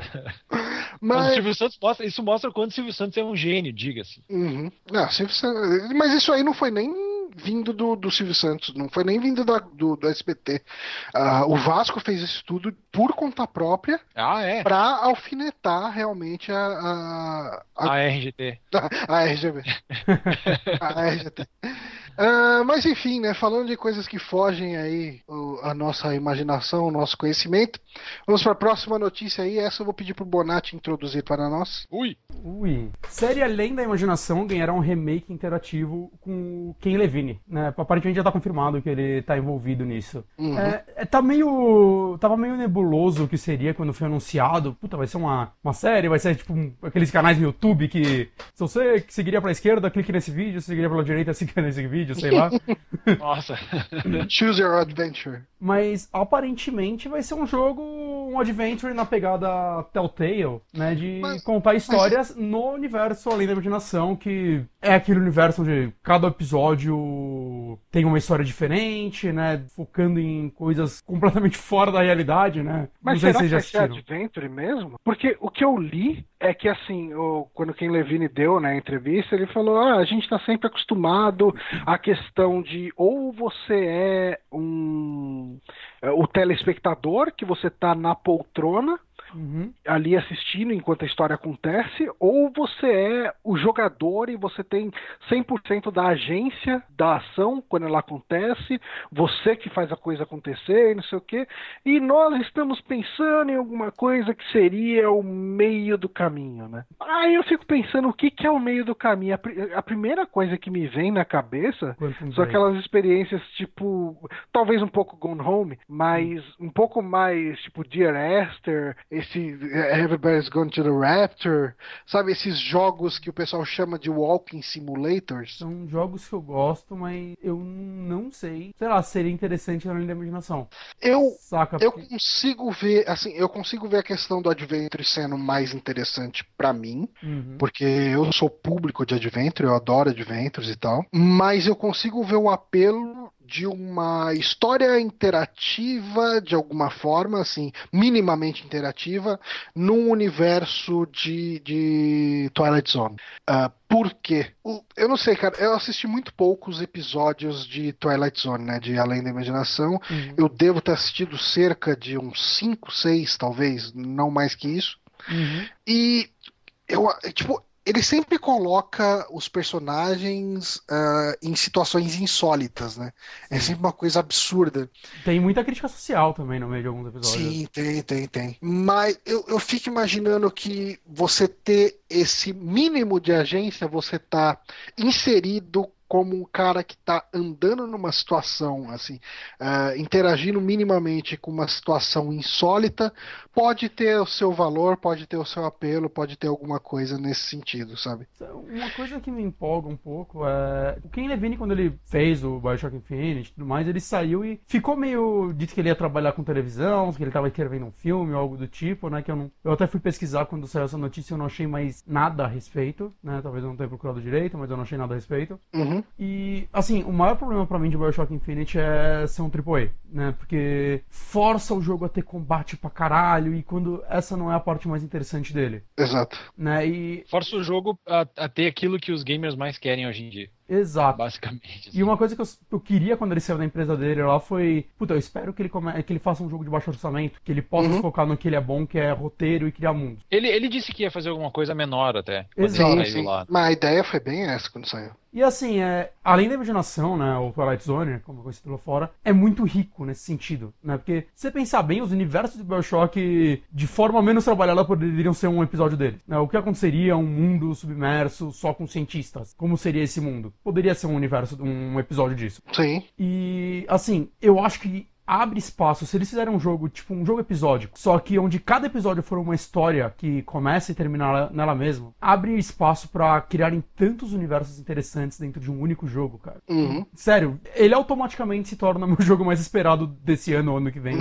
ou seja lá quando ele sair. Eu acho que ele tem um potencial enorme. Ainda mais que saca com o que ele vem atrás. E eu não digo ele copiando a Telltale. Eu gostaria que ele fizesse algo mais único, algo mais dele. Mas, cara, eu acho que abre espaço pra muita coisa legal isso. Eu não sei o que vocês acham disso. Eu, eu concordo, cara, eu concordo. Eu acho que essa É. ideia de um jogo episódico, com cada episódio sendo uma história fechadinha, n- não precisa nem ser um lance, sabe? Ah, vamos ter cinco episódios, sabe? Tal. Tipo, vai lançando conforme foi dando certo, sabe? Exato, Tipo, não precisa fechar um, um PES de temporada, certo? Tipo, ah, escrevi tantos episódios, vai lançando. Vai lançando talvez cada um como um, um jogo, só um jogo. Um jogo de, sei lá, de 15 dólares, não sei. Eu não sei também o quão grande vai ser, vai saber que cada episódio tem um gigantesco, vai um orçamento gigante, eu não sei, mas vai lançando jogos conforme vai sair, vai escrevendo e ficando pronto e. Uhum. Não é porque. É, se tiver aí uma, uma, uma equipe boa de, de roteiristas, cara, porra. Eu não sei se o pessoal original. Eu não, não sei se existem nomes ah, ah, que ainda produzem, tipo, que são da época do Twilight Zone, que ainda Cara, produzem. É que Twilight Zone teve, tipo, três versões, né? Fora o filme. Uhum. né, teve a dos anos 60, 50, né, que eu esqueci qual é o nome do produtor dele. Ele é um cara, é, Rob Sirling, tô vendo aqui, né, a versão dele. Aí teve um remake nos anos 80, né, que eles reescreveram alguns episódios e criaram alguns episódios no- novos também. Acho que foram só umas três temporadas e nos anos 2000 teve uma última versão, que era até apresentado por aquele ator lá que tem o olho meio caído, esqueci o nome dele. Ele, ele vai estar no Star Wars novo. Ah, não sei, eu lembro. Teve uma época que o Superman apresentava, não teve? Superman? Não, não, tô pensando no Believe It or Not. Eu tô pensando em outra coisa. E assim, Quem que é? Eu não lembro quem que era o cara lá. Ele vai estar no, Mordecai. no X-Men, no X-Men, ó, no, no Star Wars novo. Ele é um ator muito grande, esse cara. Ele é muito bom, eu esqueci o nome dele. Hum. Mas, enfim, é, dessas épocas eu sei que tiveram, saca, muitos escritores de livro escreveram, né? O, um cara que o Duque adora, eu esqueci o nome dele, que escreveu I Have No Mouth, But I Have the Screen, aquele jogo. Ele escrevia episódios. O, o Richard Madsen, que é o escritor do Eu Sou Além, da Amor Além da Vida, é um, um escritor muito foda, também escrevia episódios pra parada. Então, teve muita gente boa aí que escreveu pra essa série já. Uhum. O filme tem roteiro, são acho que três escritores, três diretores, né? São três histórias, o Spielberg tá envolvido. Embora falam que o filme é muito ruim, eu não vi ele. É, eu não assisti também. Mas assim, é uma série muito influente, né? Tipo, Black Mirror é claramente muito influenciado. Os caras do chat, o Severo, Hã? o cara, o cara do olho caído, os caras perguntaram se é o Severo. Ah, o Harlan Ellison o- é o cara é, que o. O Duque falou aqui, né? Sim, O ele escreveu muitos episódios na, na versão dos anos 80. Uhum. Né? Então, assim, é, é uma série que passou. Ela soube evoluir com as gerações. né? Dos anos 2000, muita gente não gosta, e eu lembro que eu gostava muito. Teve uma temporada só e foi cancelada. Né? Ele não é tão bom quanto as outras, mas eu, eu lembro que tinha episódios muito interessantes. O episódio piloto, inclusive, é com o George, do, do Seinfeld. E ele é a morte, né? A morte, o ceifador. Só que ele tá tentando se matar, porque ele não aguenta mais o trabalho dele. Que ele foda. tá num hospital e o médico tá tentando salvar ele. Ele fala: Meu, você não precisa me salvar, eu não vou morrer, porque eles não deixariam. Aí ele explica pro cara: Meu, eu sou morte, eu não ligo mais. Eu, não- não- eu- eu me aposento. Ele dá o livro dele pro cara. Saca? É um episódio muito interessante. Eu gostei muito desse episódio. E é legal você ver o Jorge fazendo algo dramático também. Ele é um ator muito bom. Uhum. Né? Então, sei lá, teve episódios muito legais nessa nova temporada. Que eu não sei porque. Sei lá, acho que talvez a época que ele saiu, as pessoas não queriam mais ver isso. Eu fiquei bem triste de terem tirado do Netflix. Eu tava assistindo a série também, Antigone, preto eu também. branco, cara. Eu também tava assistindo e tiraram, fiquei putaço na época. Tô esperando eles voltarem, nunca, acho que nunca. Acho que só eu e você assistir essa porra. Sim, por isso que tiraram. E- filho da puta. E seria interessante se, tipo, o Ken Levine tivesse um papel mais de produtor, escrevesse uma coisa ou outra, mas tivessem roteiro de outras pessoas também. É porque ele consegue contar umas histórias no nível do, do Além da Imaginação, Consegue. e eu acho que se ele tivesse. Assim, eu acho que o, o Além da Imaginação funciona muito bem, porque os episódios são bem curtos. Sim. e como a gente tá falando aqui de uma Meia experiência interativa e não de um jogo full length aí, de 40 horas, sei lá quantas horas. Poderia ser bem bacana, porque assim, eu gosto bastante do. Eu eu gostei bastante do universo e da história do, do Bioshock Infinite, Uhum. mas ele me cansava demais por causa das cenas de ação que não paravam, sabe? Tipo, É, eu falava, não, cara, eu só quero explorar esse mundo. E mesmo assim, explorar aquele mundo não tinha muito o que fazer. Cara, Era um mundo interessante demais, sem nada pra fazer. Sério, eu vou dizer uma coisa que talvez sou estranha, mas eu gostaria de um gameplay mais ou menos parecido, mais ou menos parecido com o de The Witcher pra Bioshock, Witcher? Bioshock Infinite. ah, É. É, eu acho que Entende? Onde tu pudesse, onde tu, pode, onde tu poderia explorar mais o mundo, Ah, conhecer sim. mais as pessoas, saber mais daquele lugar do que combater de maneira geral. conversar Sabe? com as pessoas. Isso, é, eu tinha, eu sentia falta disso no jogo, sabe? Eu achava o mundo e tudo tão interessante, mas tão raso. Eu nem digo não, Sabe? acho que até um- um- uma pegada meio Deus Ex já funcionaria, que tivesse uns mapinhas É, que é, só Deus pra você Ex é explorar perfeito. também, seria bem legal também. Mas, mas sobre a linha de imaginação aí do, do Twilight Zone, mais fácil esse nome. É incrível, o nome em inglês é mais fácil que em português. mas, cara, então é, é realmente uma coisa que você trouxe agora, Johnny, é verdade. Uma coisa que faz essas histórias funcionarem muito bem é o fato delas serem curtas. né? A única temporada da série que tinha 40 minutos foi a quarta temporada do primeiro, se não me engano foi a única. E depois ele- eles viram que não é uma boa ideia. As histórias funcionam melhor de forma mais co- concisa. Sim. E... Não, cara, tem que ser curtinho, cara, porque ah, você fica com vontade. Cara, eu prefiro sair da série com vontade de caralho, essa história podia prosseguir um pouquinho mais, Uhum. eu, eu aguentaria ver mais, sabe, dela, do que, caralho, essa história ainda tá rolando. Mesmo porque são histórias muito densas, Uhum. saca? Normalmente em, em 20 minutos, né, 30 minutos, eles já passavam muita coisa pra você, assim. Eu, quando eu tava assistindo a série clássica, eu via, sei lá, mesmo sendo curto, eu via uns dois episódios na noite e tava satisfeito, porque fazia você, às vezes, até pensar no que tinha acontecido, né? Tem um episódio muito bom que era de um astronauta, se eu não me engano, né? Na verdade, eu spoilei falando que é de um astronauta, mas é de um cara que ele tá sofrendo num mundo extremamente solitário e... É, é o primeiro episódio, É o é? primeiro, que aí no é final você episódio. descobre que ele tá num, num treinamento pra ir pro espaço, pra ver se ele aguenta ir pro espaço e ficar sozinho. Você aguenta a solidão, né? Cara, é, é, É, é- é é- muito foda. É muito bizarro, porque o cara ele vai, tipo, na lanchonete, não tem ninguém. Vai, tipo, ele passeia pela cidade, não tem O ninguém. episódio, ele tá inteiro dentro de uma caixa e passou dentro da cabeça dele. Tipo, era Uhum. esse o nível, né? Tem um episódio também que eu vi uma vez sortido na TV, cara. Você viu a, parte da crítica, né? Que só a gente nos, fazendo nos anos 50, 60, isso eu acho que era ainda mais usado. Que era de um cara que era extremamente racista e um dia ele acordava negro. E ele Nossa. virava alvo do racismo, saca? É, e ele, tipo, meu, mas por que vocês estão me tratando assim, saca? Isso é injusto. É, o cara ficava extremamente revoltado com isso. E, cara, isso feito nos anos 60, gente, saca? É muito. Eles aproveitavam muito pra criar umas críticas sociais muito altas no jogo. No jogo, não, Tem, na série. tem, tem muitos filmes que a gente vê hoje em dia que eles surgiram como episódios do, do Twilight Zone, né? Tem um Sim. filme, eu não vou lembrar o nome do filme, mas ah, o, talvez aí eu falando da, da trama dele, alguém aí do chat lembre, que é de uma caixa que tem um botão Sim. e chega um cara e entrega pra, pra pessoa que tá Uhum. pra, um, pra um pessoal numa casa, né? E fala, ó, ah, eu vou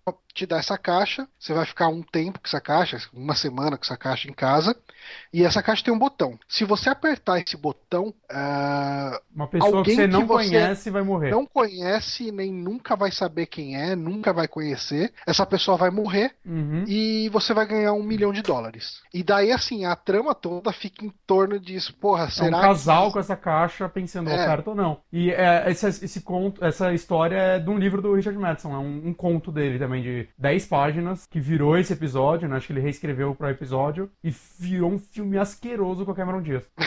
que eles pegaram essa ideia e quiseram expandir em, sei lá, uma hora e meia. É, e não é deu porque é uma certo. É uma história muito bem contada em 20 e poucos minutos, né? Meia hora. Exato, Mas, Exato. mas, cara, você vai ficar, você vai ficar uma hora e meia vendo o pessoal. Ainda mais quando você sabe qual que é o final da história. Então, eles mudaram no filme, não sei se você assistiu. Hum, Não, eu sei o final. Eu, eu acho. Eu não, eu não lembro. O filme com certeza eu não assisti. Agora eu não sei se o que tá na minha cabeça é o final do filme ou do.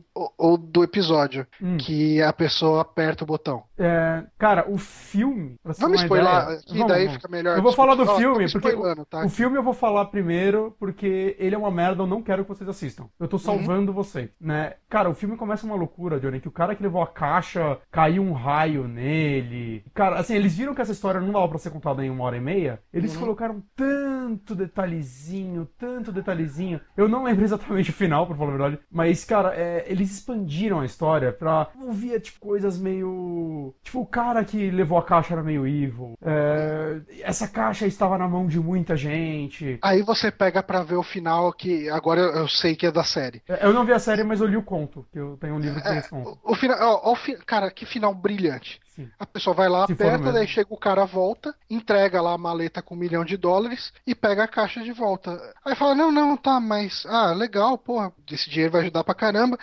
Ah, Que eles são. o que, na- que você vai fazer com essa caixa, Eles né? estão com dificuldades fodas, né, na, financeiramente. Aham, sim. Aí, ah, mas o que, que você vai fazer com essa caixa? Ah, eu vou levar pra um pessoal que não conhece vocês e nem nunca vai conhecer. Hum, é diferente do conto. Ou seja, tipo, Uhum. é o negócio Genial. prosseguindo, sabe? Eu, Tipo, eu ah, achei. Eu achei melhor que do conto, inclusive. não, que no conto, quando ela aperta o botão, ela ganha o dinheiro. Aí ligam pra ela avisando que o marido dela morreu. Aí ela fala pro é. cara, porra, mas você falou que a pessoa que morreria eu não- eu não conhecia. Aí ele fala, e você acha que você conhecia seu marido? É um Pô. final, é um final legal também. Eu achei Sim, sim. bem legal. Que mostra que, tipo, aquele, aquele conceito que muita gente às vezes discute, né? Tipo, você nunca vai conhecer 100% uma pessoa. Saca? E eu achei que funcionou muito bem no conto. O conto tem 10 páginas. Ele é muito. Né? Mas, então, esse é o tipo de história que ia pra parada, né? Pro Twilight Zone.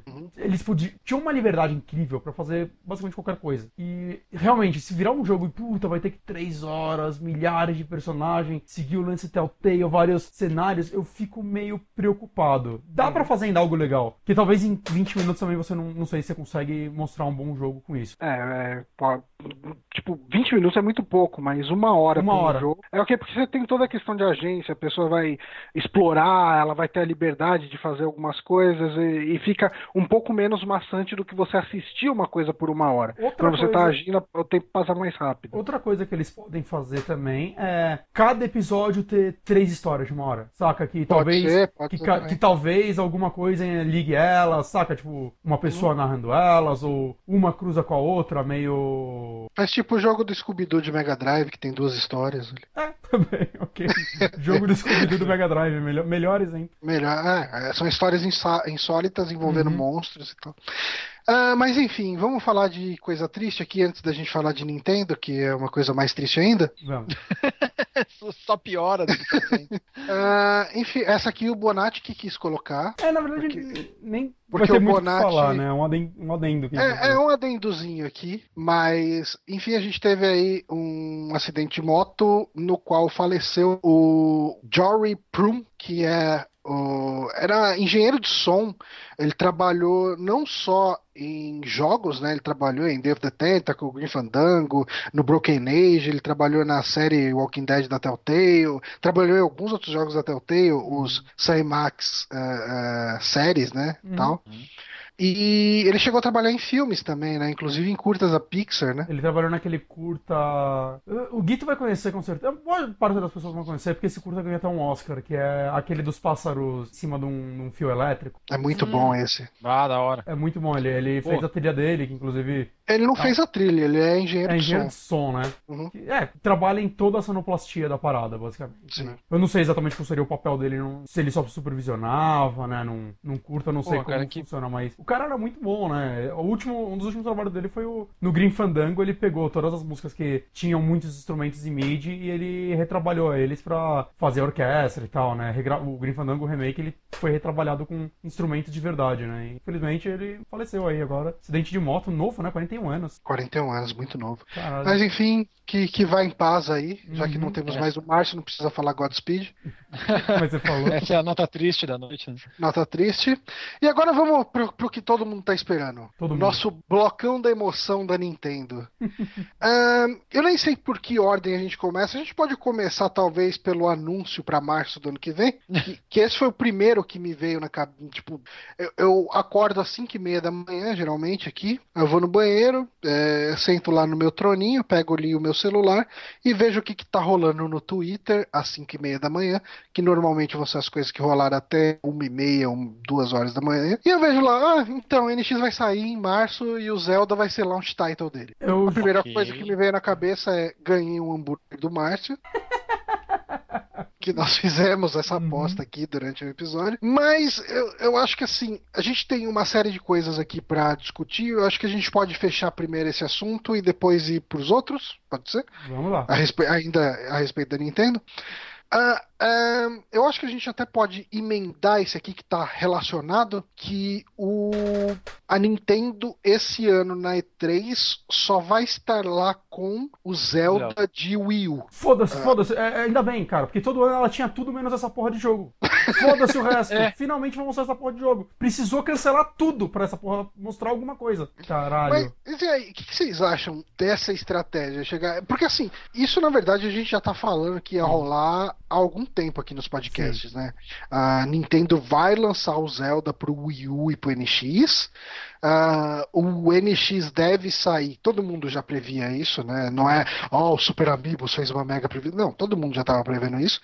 Ah, Eu tava na cara, era hora. Eu pensei o que ele NX saía esse ano ainda. é, eu, então, eu sempre defendi isso antes aqui, né? Que eu não acreditava que ele não fo- que ele fosse sair esse ano, porque eles ainda não trabalharam nada de marketing dele. Uhum. Não que a Nintendo seja muito lógica nesse sentido, né? De ah, não, ó, trabalhou o marketing, então ela não faz sentido lançar. A Nintendo não faz coisas que fazem sentido. Não. É, Ela faz o que tá na telha e foda-se, cara. Eu nunca vi. É É, sempre é- não parece tá- uma empresa, tá ligado? Aham. Mas eu, eu já imaginava que ele não fosse sair esse ano, porque justamente por causa disso. Eu acho que eles tomaram um tiro no pé, eles deram né, um tiro no pé muito grande com o Wii U, porque o Wii U tal, é, é um dos consoles. é, da minha memória, o console que foi pior marketeado na história. História. Sim. Não, na história. Que as pessoas não sabiam se era um tablet pra jogar no Wii, se era outra coisa, o que que era. Xbox Olha, One, a que a SEGA galera não sabia anos se era um 90. videogame ou uma- um novo programa da NET. A SEGA dos anos 90 ficou com. ficou com inveja da Nintendo, olha. Bateu uma invejinha. Que muita merda pra um lançamento só, cara. Eu lembro que eu tava olhando, acho que foi com o Bonatti eh, no, no Retro Games ainda na época. E a gente. Eu tava esperando muito e, o- e, nossa, a a galera broxou foda assim em 2012, cara. Uhum. Aquilo foi bizonho aquilo que aconteceu, sabe? O anúncio total. Nossa, né? é, é, cara, acho que as- a galera esperava uma coisa da Nintendo e aí não acontecia. Aí, meses depois da E3, a galera esperava mais anúncios e não aconteceu. O Wii U foi aquele console que a gente ficou esperando, esperando, esperando acontecer e nunca aconteceu, cara. Isso é, Sim, isso é, isso é verdade. incrível, assim. O Wii U foi o console Que, que, tipo, não foi, né? A- Apesar eu de, pensei tipo, a gente defende muito É que eu- ele no sentido de jogos, né? Acho que ninguém aqui se arrependeu de comprar ele, a gente já repetiu isso mil vezes. Uhum. Isso. Mas foi esquisito, né? Esquisito. É, é que ficou, eu fiquei esperando uma hora que a Nintendo ia fazer com o Wii U o que ela fez com o 3DS. Hum. De verdade, eu fiquei esperando isso, assim. Ok, vai chegar uma hora que eles vão simplesmente assim, ó. Já que não vai dar certo mesmo, vamos dropar tudo que a gente tem e foda-se, tá ligado? Hum. Mas ela fez isso com o desse tipo. 3DS? Cara, ela, quando o- o- a Sony anunciou o Vita, o que, que ela fez? Ela baixou o preço do 3DS e começou a anunciar uma carrada de jogos, assim. É, lá E aí o no 3DS começo- Ah, tá, tá, tá. no Nesse começo. sentido, tá. No começo do É, nesse 3DS sentido. ele ia mal mesmo. É, aí eu pensei assim, cara, ela vai uma hora virar esse jogo apresentando muito jogo. Mas não, a Nintendo, ela fez exatamente o contrário. Ela cada vez escondia mais, velho. Na verdade, Tipo, é que nem o Bonatti acabou de falar, cara. Agora que a gente vai saber alguma coisa de Zelda, cara. Isso é absurdo. Em, quando anunciaram naquela. Foi em 2014 ou 2013, que teve a E3 do. que finalmente mostrou o Mario Kart, o Smash Bros. e tal. Foi uma E3 que muita gente saiu animada. Foi a E3 que muita gente Uhum. É. comprou o Wii U depois dela, saca? E, mas mesmo é, assim não foi por de bastante. Porque, Splatoon até. porque todo mundo achou que. Puta, agora é isso, é isso. A Nintendo vai sair apresentando um monte de coisa e. Puta, vai ser É foda. daqui pra melhor, não, né? Morreu ali, morreu ali. Ela, ela fez uma E3 excelente e foi a última vez. A E3 acho que já, já era Direct, na verdade, mas apresentou na E3. É, Então a foi E3 de bizarro isso. 2013 dela foi muito boa. E quando ela mostrou o Xenoblade lá também e tudo mais. E eu esperava Então, Splatoon, muito cara, que todo mundo Também. falou, caralho, que jogo é esse, né? O que que vai ser E isso? foi um jogo. É, eu excelente. esperava, eu esperava mais iniciativas que nem o Splatoon, sabe? O problema é Eu que pensei assim, ok, ela- mesmo assim não vendeu bem as coisas. Tipo, o videogame, né? Não empurrou tanto o videogame quanto ela esperava. Não, cara, mas Splatoon, cara, olha, olha pra base do Wii U e pra uma IP Não, nova, sim, ele sim, vendeu mas- um absurdo. Mas não, o Splatoon vendeu bem. Mas o console não, não aumentou as vendas, saca? Ah, aí é que tá. A Nintendo, cê- pensa assim, ó, imagina a Nintendo em 2012 anunciando o Wii U junto com o Splatoon, Ah, não. entendeu? Eu acho, É, é por isso que eu acho que, é essa situação que eu tô tentando fazer agora Uhum. com o NX, entendeu? Ele tem que Porque, ser- assim, ó- sair já com um monte de coisa. Ele tem que sair com. É, o ele Zelda tem que vir forte, ele, cara. Mas É você mas cê- cê sabe o que, que eu acho que rolou? Ah, em 2013 eles tiveram aquela mega apresentação que, cara, tipo, quem tem um Wii U falou, ok, tipo, porra, o meu console tem, tem futuro. Eu Uhum. ainda vou poder jogar ele por algum tempo. Sim. E a Nintendo chegou, tipo, botou pesado. Falou, caralho, vai ter isso, vai ter, tipo... Eu não nem lembro quais foram os jogos, mas eu acho que o Zelda foi anunciado nela, né? Mostraram Zelda. Mostraram. Foi é. mostrar, eu falei, Mario caralho... Kart, que Smash Bros, o Mario 3D World. E Então, depois ela apareceu lá naquele, Então. naquele, naquele games, eu não, não lembro como é que era o nome do negócio lá, mas era tipo um Oscar dos games lá, e ela mostrou Zelda de novo, lembra? uhum. Gameplay de Zelda vez. de novo. gameplay e tal, que chegava no mestre e tudo. E ah, eu sinto que a Nintendo esperava um movimento de compras ah, no Wii U a partir daí que não aconteceu. E a partir daí eu sinto que ela falou, ok, tipo, esse console não dá mais jogo. E assim, eu tô, isso tudo especulação que eu tô tirando da minha bunda. Uhum. Não, mas eu concordo. Ah, e daí ela chegou, tá, vamos parar todo o esforço que a gente tem em cima do Wii U. Tudo que tava sendo feito pra ele, repagina Move. console. Move. É, segura, né? E vamos começar a trabalhar num outro console, porque o Wii U não tem como tirar a gente da onde a gente tá. Uhum. Desse, desse mato não sai mais, não sai mais nada, né? Porque assim, a, a gente tem ouvido notícias do NX pipocando aqui e ali, Mas a gente não tem a gente não viu ainda, dentro desse um ano, nenhum anúncio realmente com cara de anúncio, né, do NX. Não, mas aí é que tá. O, o NX foi falado já na E3 de 2015, o que eu achei até um pouco exagerado, cara. Uhum. Tipo, eles falaram em 2015. Então, mas que você lembra como ele foi falado? Lembro. Ah, a gente tá fazendo o Eles NX e vai, valeu, falou. Tá, mas eles, eles disseram que esse ano ia ter coisa sobre o NX na E3. Lembra? Uhum. Ele chegou e disse: Não, ano que nós vamos falar sobre o NX na próxima E3. Eu acho que aconteceu alguma coisa nesse meio tempo que fez a Nintendo mudar os planos pra não falar nada dele na E3. Será se. Alguma coisa. Aí galera, a Sony e a Microsoft vão atualizar os videogames dela. Não, Fudeu! é, exato. O, o, de o. Duke falou isso, né? Ah, eu, eu digo que eles atrasaram o NX para não competir com o, P- o PS4,5. Ah, Eu Eu não acho- sei. Eu não acho Acho que vai sabe? competir. Eu acho que é o seguinte: talvez ela tava planejando lançar algo nivelado, e aí, tipo. Aí, galera, eles vão ficar mais potentes. Hum, vamos ver só o que eles vão fazer antes de lançar? talvez, Isso, pode ser. Eu acho que é, Ah. é até sabedoria Tá. esperar um pouquinho na E3, assim, pra ver o que vai rolar. Uhum. E sim- aí depois mu- mudar o projeto dela, alguma coisa assim. Sim. Nesse sentido, eu até concordo. Se for assim, vamos esperar e vamos ver o que, que os caras vão mostrar pra gente não queimar a língua depois antes da hora. É, gato escaldado tem medo d'água, meu. Olha, Vocês tem- vocês acham que o é, NX tem alguma assim- chance de ser um console fraco em potência de novo? Putz, cara, eu, eu acho que ele tem chance muito grande de ser o nível de um Xbox One. E a gente já tá vendo que Play 4 e Xbox One são consoles que estão defasados demais pra própria geração deles. Sim. Mas, E- mas assim, tá abaixo, Defasado? abaixo de Xbox One, você acha que não? Não, não, não. Ele vai estar no, no mesmo nível, assim. No mínimo, né? Vai, vai ser Eu acho que ele, eu acho que o- o- jogando no mínimo, ele seria, ele seria igual ao Xbox One. Jogando no máximo, ele seria melhor que o Play 4. Eu acho, eu acho que estão dizendo que a Nintendo, que a, que a a AMD atrasou os lançamentos de um chip de 14 nanômetros. Eu esqueci o nome, o codinome dele. Mas ele vai sair exatamente, vai fechar exatamente com a janela do NX. Se é um chip de 2016 que a Nintendo tá querendo colocar no console dela, aí eu gostei, entendeu? Aí por mim pode adiar, se for pra deixar mais potente com uns 12 GB de RAM, entendeu? Melhor que o, que o próximo que o próximo modelo de Play E 4. assim, o esperado Se seria é que pra- fosse mais potente que o Play 4 por causa da, do atraso. Não mais potente É. ao ponto de, tipo, ah, já é uma nova geração, mas mais potente, saca? É, não, mas eu acho que eu, eu acho assim, o certo seria uma nova geração até, cara. O certo seria uma nova geração.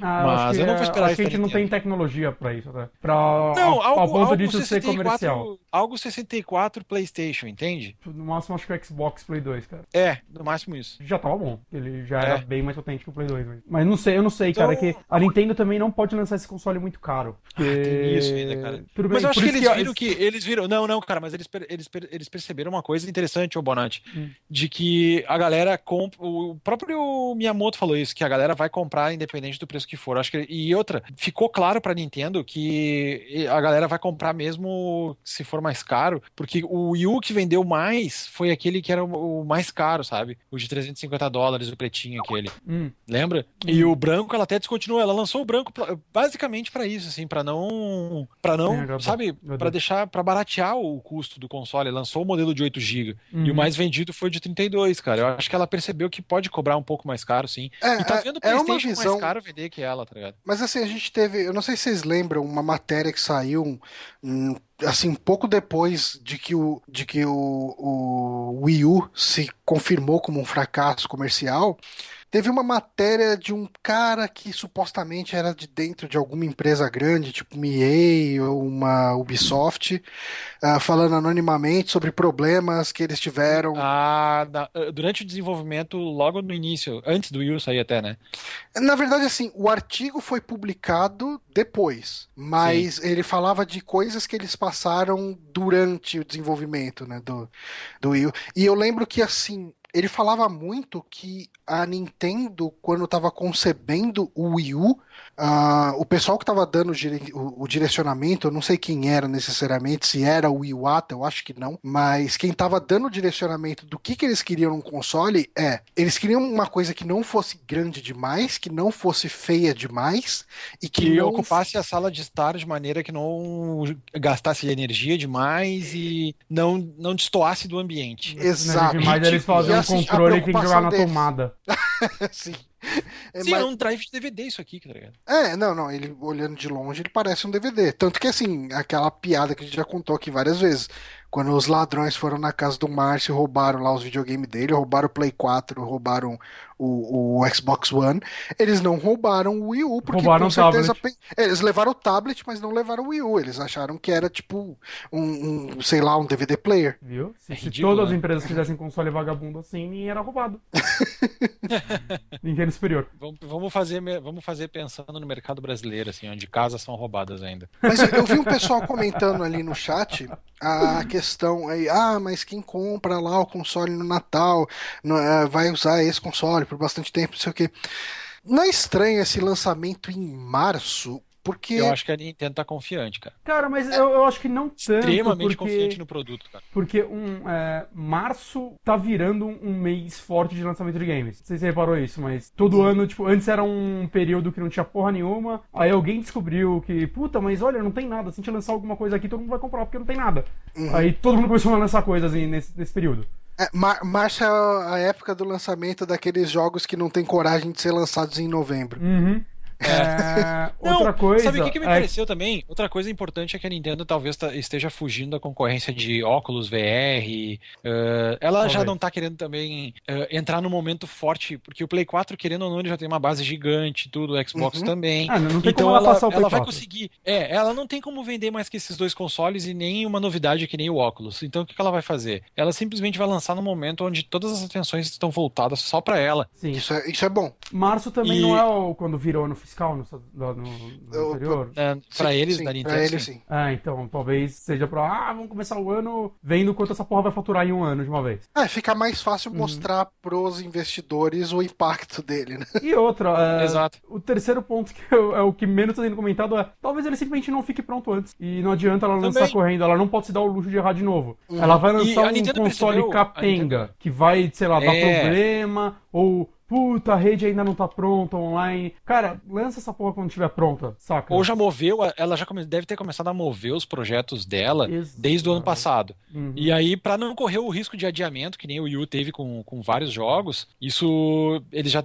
já tipo, estão se garantindo assim, ok, vamos lançar com uma linha de jogos forte, sabe? Isso é Exato. uma coisa que Exato, tem que tem- acontecer, ele cara. tem que Tem sair que acontecer. tem que sair pelo menos com uns dois, três jogos fortes, né? Incluindo Zelda. Uhum. Né? E Exato. Tanto se os que, jogos assim, não vão ficar acho que- prontos antes, não- talvez não valha a pena ela lançar, porque vai ser só um lançamento fraco. E lançamentos É, fracos não são que- esquecidos nunca, cara. Esse é o problema. Eu acho que Zelda, eu acho que Zelda é assim, ó, é um tapa na nossa cara que tem o Wii U, o Zelda já deve estar pronto quase, sei lá, entendeu? É um tapa na nossa cara ele não ele ser, atra- ser adia- adiado de novo, mas em termos de mercado a Nintendo tá certo em fazer isso aí. É, Esse não- Zelda não, tá em faria desenvolvimento- sentido, né? Você, você lançar o Zelda primeiro no Wii U e passar, É. tipo, dois, três meses você lançar um console novo com potencial, tipo, dos consoles É. da atual geração, com esse mesmo jogo. Exato. Eu, É. te- eu, até pensando que talvez ela poder- pudesse lançar o Zelda antes, mas realmente ia tirar o impacto do lançamento do Zelda. Então, eu não duvido até que aconteça que nem no Wii, que o Zelda saiu primeiro pra Wii e uns dois dias depois pro GameCube. Uhum. É, Né? E... exato. Faz sentido mer- de- em termos de mercado isso, cara. Exato. É, é assim, é, a gente tá numa situação aqui no Brasil que tá muito complicado você comprar qualquer coisa da Nintendo. Mais eu ou não menos sei Que agora, porque coisa, tá- eu diria, tá que ligado? agora o jogo da Nintendo que é 250 reais no mercado cinza é o mesmo preço que jogo de Play no, na Saraiva. Saca? Tá É. tudo caro agora. A gente tá no Brasil que é um momento que é, de- que é foda comprar jogo. Esse Sim, hobby. qualquer coisa, cara, acho que Hum. tá foda. A, Ni- vai. a galera conseguiu igualar a Nintendo, cara, pra você ver a merda que deu. É, Então, mas aí que tá. ah, eu não. Por mais que eu queira, eu não me vejo comprando esse console exatamente no lançamento. Ah, não, Ah, porque vai vir a 3, 4 pau, né, cara? Esse é o problema. É. Mas só assim- pelo dinheiro, porque eu adoraria ter ele no lançamento. Ah, sim, mas Pelo o menos assim, dinheiro. mas, cara, é só pelo dinheiro, é, é coisa pra caralho o dinheiro. Não, não, sim, sim, mas eu tô falando, eu tenho vontade de ter ele, mesmo antes de saber o que caralho ele é. Ah, sim, não, eu também, eu com certeza também. Eu, cara, tipo, de novo, já falei aqui algumas vezes, né, que eu não tô com o meu Wii U já tem um tempo. Eu, cara, eu sinto muita falta do meu Wii U. É, eu, cara, eu, tipo, adoro poder jogar um videogame da Nintendo, sabe? O bom é que eu vou ter uma desculpa pra comprar o Zelda duas vezes. Porque eu, eu, eu vou jogar ele no Wii U, já que eu não vou comprar o videogame no lançamento, e depois Ah, compro não, ele, aí ah, não- deixa eu jogar a versão gráfica melhor. no primeiro dia de lançamento vai ser foda comprar ele, assim. E mais uma coisa sobre o Zelda que eu ia falar, eu tinha esquecido. Esse jogo tá em desenvolvimento provavelmente desde que o Wii U tá em desenvolvimento. Ele tá, ou pelo menos desde que Skyward Sword saiu, que é 2009, 2009 ou 11? É, 9, acho. 2010, eu acho. Aí. E, então ele tá em desenvolvimento há muito tempo. Vai, pelo menos 5 anos. Ele não vai se pagar se ele sair do Wii U. Talvez se pague, mas ele não, Não. vai ter um lucro relevante pra um Não, tu não viu que de- a própria, a própria meses. Monolith, a própria Monolith Soft lá que faz o Xenoblade, ela ela acabou anunciando depois vagas de emprego emergencial, assim. Eu acho que eles estão portando até o próprio X, cara, o Xenoblade lá. Ah, é possível. Porque, Assim, vocês acham porque que é o que esse NX jogo não também vai é caro, ser- cara. O NX provavelmente não vai ser compatível com o Wii U, porque senão eles iam estar no céu do Zelda pra ele, Uhum. certo? É, exato. Não vai que- ser retrocompatível. Isso já deixou, já deixou assim meio que, né, na cara quando eles anunciaram pros dois, assim. Uhum. O que eu, eu não sei direito o que pensar sobre isso, porque sempre tem o lado positivo, né? Ok, eles estão fazendo algo que vai ser alguma arquitetura. Estão completamente descolando da geração, estão descolando da arquitetura. Né? Exato, tem esse lado positivo. Ainda é, é triste, né? Porque. Mas morreu, né? A retrocompatibilidade morreu. O Xbox trouxe de Ah, volta, ô, mas, cara, ainda não é 100%. Mas, mas olha aí, olha isso, olha isso. O, o Play 4 tá vendendo mesmo sem retrocompatibilidade. Sim, sim. Ah, sim. isso é, isso é. Mas assim, é que a Retrocompatibilidade Nintendo, é, é bom pra, sei lá, eu vi já uma porcentagem muito baixa de pessoas que usam ela. Sim, mas é. É. que no caso da Nintendo, cara, se você pega pra ver os jogos mais vendidos de Wii U, de 3DS, você sempre acha alguma coisa velha no meio, porque a Nintendo tem um legado muito forte. Uhum. A Nintendo tem uma história muito forte de videogame e A o, mais o- forte, a provavelmente. retro Oi? Provavelmente é a história mais forte. Bem provável. É. E é importante para Nintendo ter essa questão da retrocompatibilidade, nem que seja por emulação. Ah, eu não sei se vai rolar com o Wii U.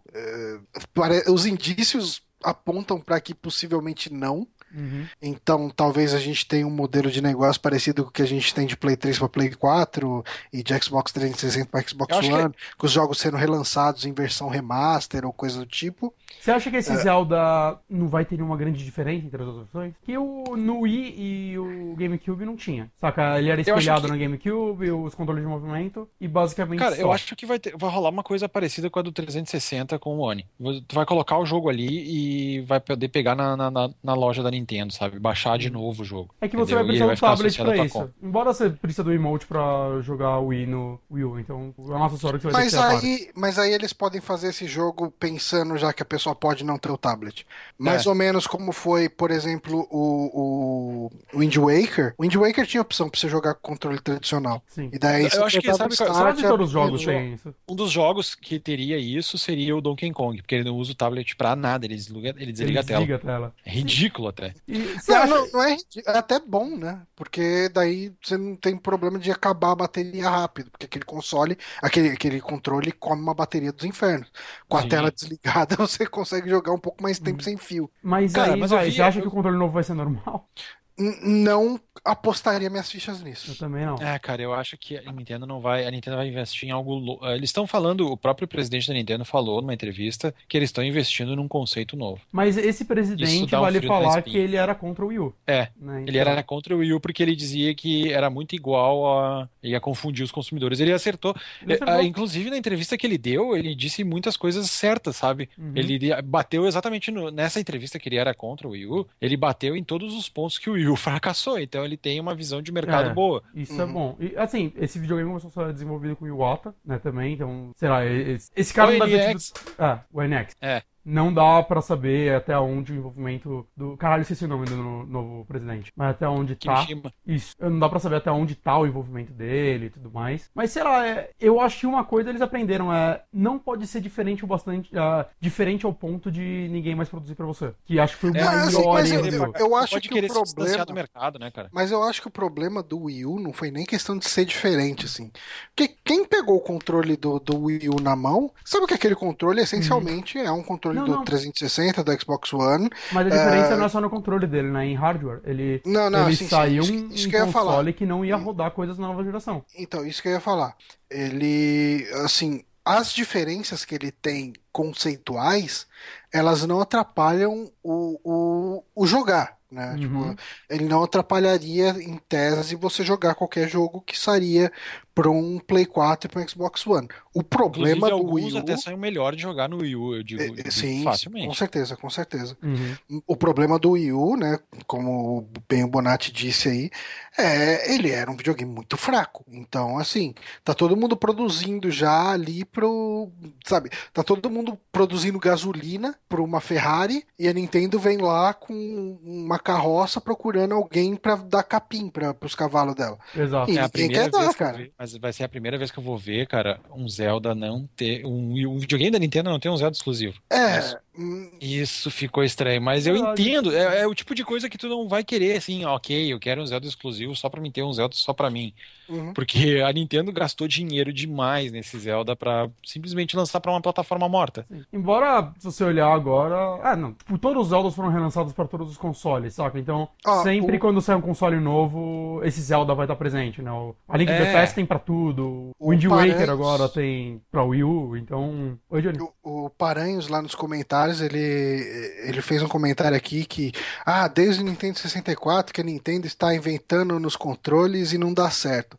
Cara, eu discordo completamente Olha o Wii, de cara. você, cara. Olha Tipo, o Wii, tá louco. Olha o Nintendo 64, cara. Depois do Nintendo 64, todo o controle tinha analógico. Exato. Todo o controle tinha analógico e todo e, e tornou Trigger. viável o FPS em videogame, tá ligado? Trigger. E trigger É. também, né? O, o gatilho ali atrás, ele que introduziu isso. Ah, não tinha isso antes.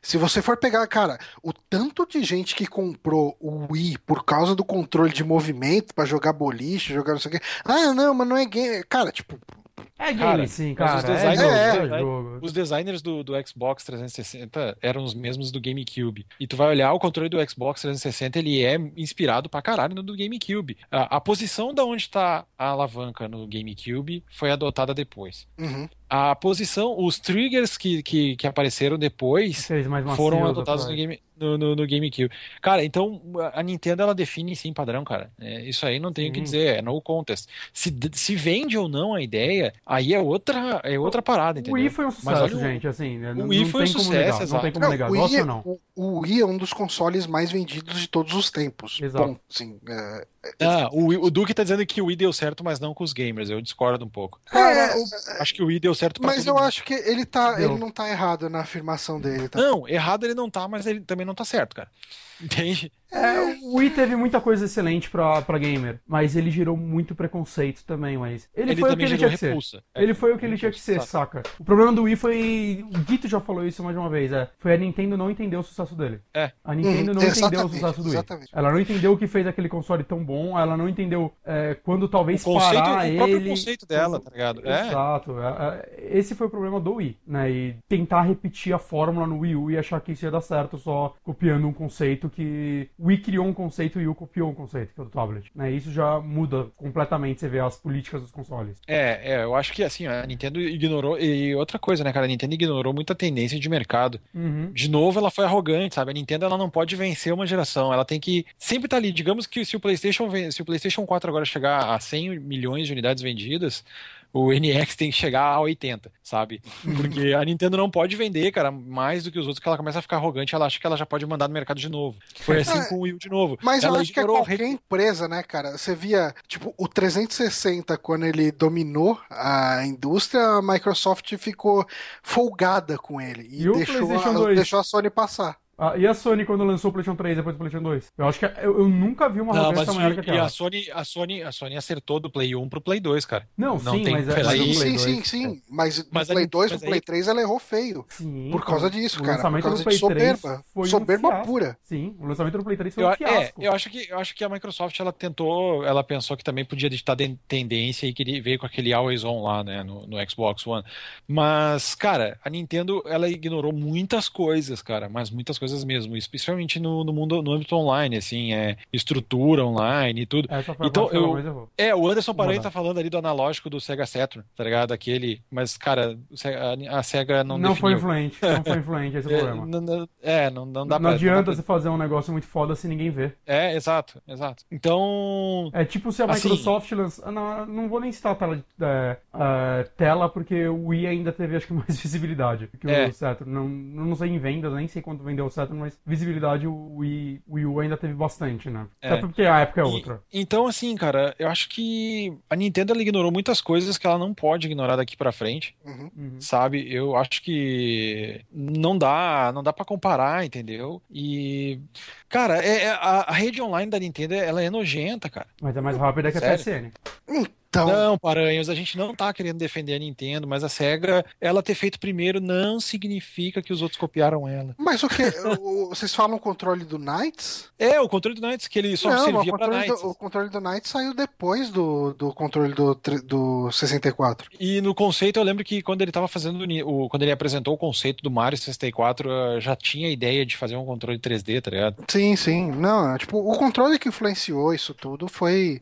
A, a Nintendo fez o, o controle, tipo, com analógico que funcionava, vai, que era decente, assim. É, Mostrando coisa- a jogos em que eles eram triggers. importantes, né, cara? O, É, o cara, Mario os 64 inventou, assim, nenhum jogo de plataforma que não olhou pra ele naquela época deu certo. Assim. Uhum. Sim, cara, mas ele, tá de- falando, ah, mas não copiaram a Nintendo, o analógico do Nintendo 64 era ruim. Cara, joga 007 no, no Nintendo 64 e Perfect Dark e acha um jogo parecido. O Não, não, mas do Play acho- 3 é, era ruim ainda, cara. É, Saca? Isso daí não quer dizer nada. o- eu acho o eu acho o analógico do, do Nintendo 64 horrível. Eu também, Assim, mas ele quebra época- muito fácil. Mas tudo. na época É, isso mas não era quem- preocupante. Então, mas quem trouxe a tendência foi ela, cara. Tipo, eu, não- eu não consigo questionar isso.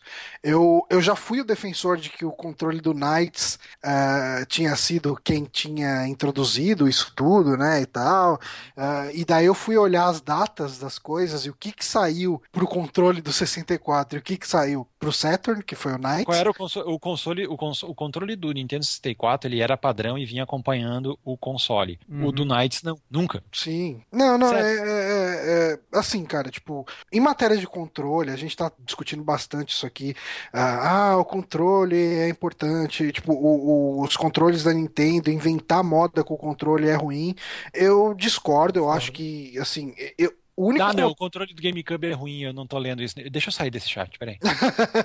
Sério, não. O controle do GameCube é ruim, tá. Enfim, mas assim, cara, eu acho que falar dos controles da Nintendo é porque ela sempre faz alguma coisa diferente nos controles Uhum. dela, entendeu? Se mas não tivesse isso não é... Nintendo, não teria Sony, cara. Porque a Nintendo tem que criar conceito pra Sony copiar. Sempre foi assim. Se- cara, sempre foi assim. Se- E olha que eu sou sonista. Eu, É. eu Mas, vi ô, cara, todos os controles voltando- da Sony de mesa. Mas, cara, Eu- vocês acham que vocês acham que a Nintendo pode, é capaz de fazer um evento que nem a Sony fez pra Play- o- apresentar o Play 4? não, vai ser um direct, eu O acho. próprio. Ah, eu não sei. É, mas isso não deixa de ser um evento. Assim, não- Não, se sim. for pensar no, no nível de direct, sim.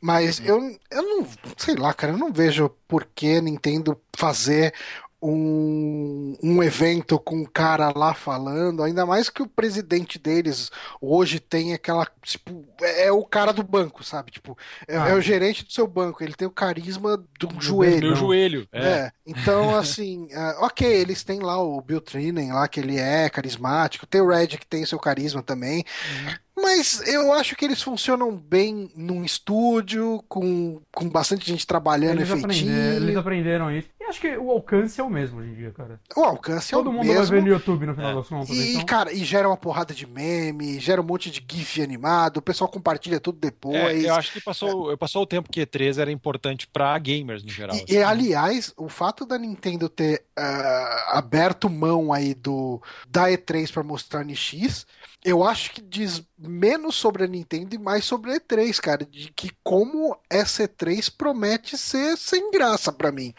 Menos vai ser É, curto, vai. né? ana- vo- Se, se anunciar. Cara, eu, assim, ó, eu tô muito preocupado com essa putaria de lançarem hardwares novos pro Play 4 e pro Xbox One. Uhum. Upgrades deles. Eu, eu realmente não vou gostar muito disso. É, Eu não, não sei, não é uma coisa que me agrada, sabe? Uhum. Uhum. Eu espero que a Nintendo também não entre nessa. Se acontecer, eu vou continuar com o modelo de Xbox One que eu tenho aqui e eu vou tirar suco dele, até, sabe, não, não poder mais. É, é isso aí, cara. Eu investi uma grana nele fu- fudida pra, pra simplesmente largar agora e comprar outro modelo mais potente como se fosse um celular, Assim. sabe? Eu prefiro então investir no meu PC, Uhum. que daí vai servir para várias coisas. Então, assim, eu, eu tô realmente preocupado com isso. Eu espero que a Sony e a Microsoft não anunciem isso, que elas sigam o curso de geração. Eu acho que elas, em vez de investir em um hardware novo, correção de hardware, isso e aquilo, elas deveriam investir em jogos, cara, porque nas gerações passadas tinha jogos marcantes, muito mais marcantes e muito mais jogos de qualidade do que nesse mesmo período de tempo que a gente tá nessa geração, É, sabe? cara, mas na verdade eu acho que eu acho que isso já tá meio que confirmado, assim, que É. vai ter. Vai ter. né? Aceita Vai que ter. né? É, essa, e assim, pelo que, pelo que eles anunciaram depois, pelo que vazou de informação depois, é menos preocupante do que parecia. Ah, a ideia é que todos os jogos têm que. tem- assim, você não pode lançar um jogo que é exclusivo do 4K, né, do PS4K. Ah, O hardware que eles mostraram nem é tão mais potente.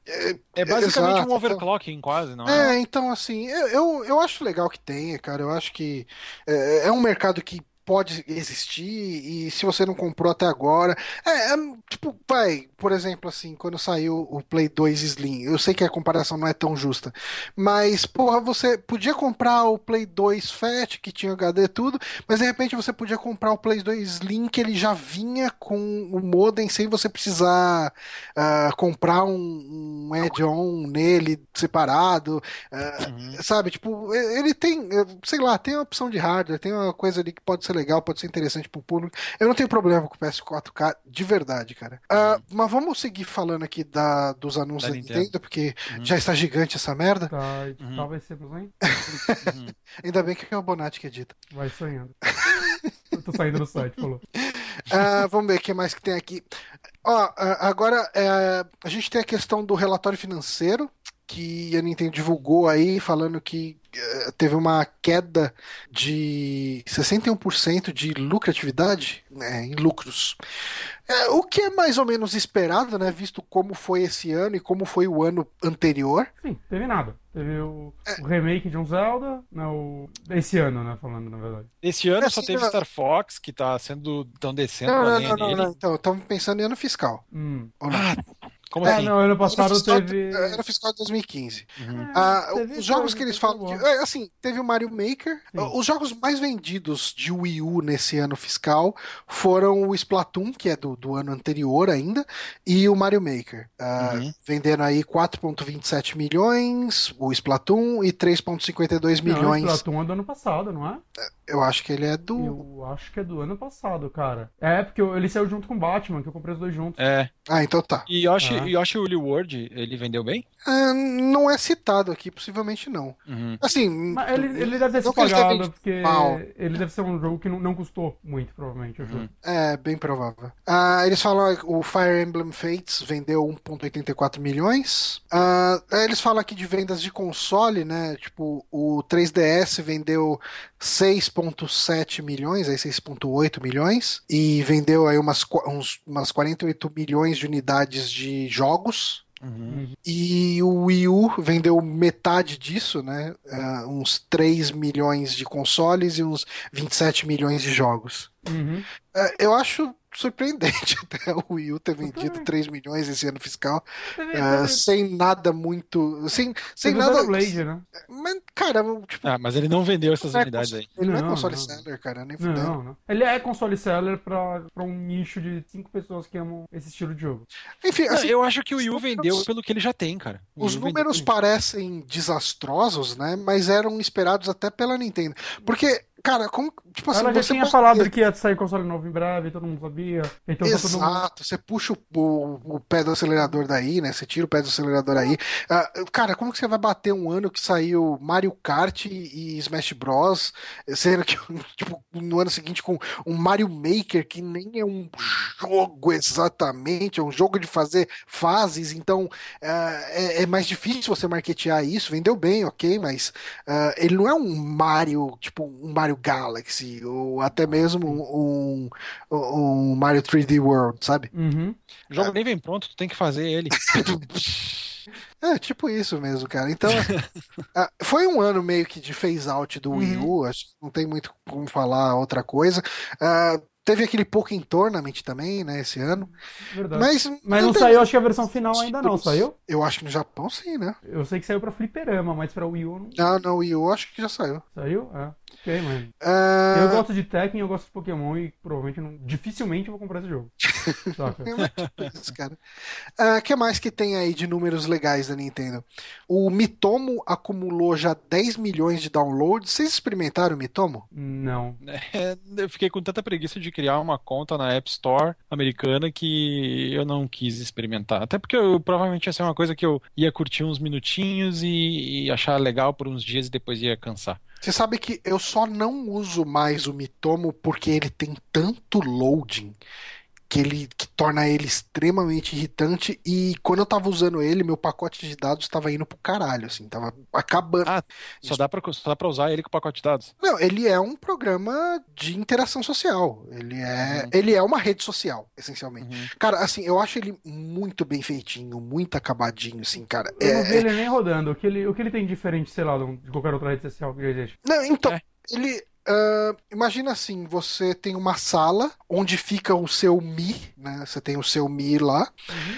Uh, você, tipo, ele te dá é, bonuzinhos para interagir. E daí, assim, tem a ah, pergunta semanal: ah, como você faz para estudar? E daí todos seus amigos vão responder. E daí, assim, você chega e começa a receber as respostas dos seus amigos. Daí chega aqui, uh, eu vou abrir, aí eu vou ver a resposta do Zabuza, do Giliard, de, algumas pessoas que eu tenho aqui adicionada, né? Uhum, e daí, eu, ah, eu para estudar, eu gosto de tal coisa. E daí, assim, às vezes tem comentários embaixo dele. Aí eu vejo lá no, no do Giliar tem comentário do Duque, às vezes, sabe? Uhum. Ah, ah, então você faz isso, sabe? Tipo, ele é divertidinho e ele é muito bem feitinho, assim, ele segue muito o look and feel das interfaces do Wii U, do.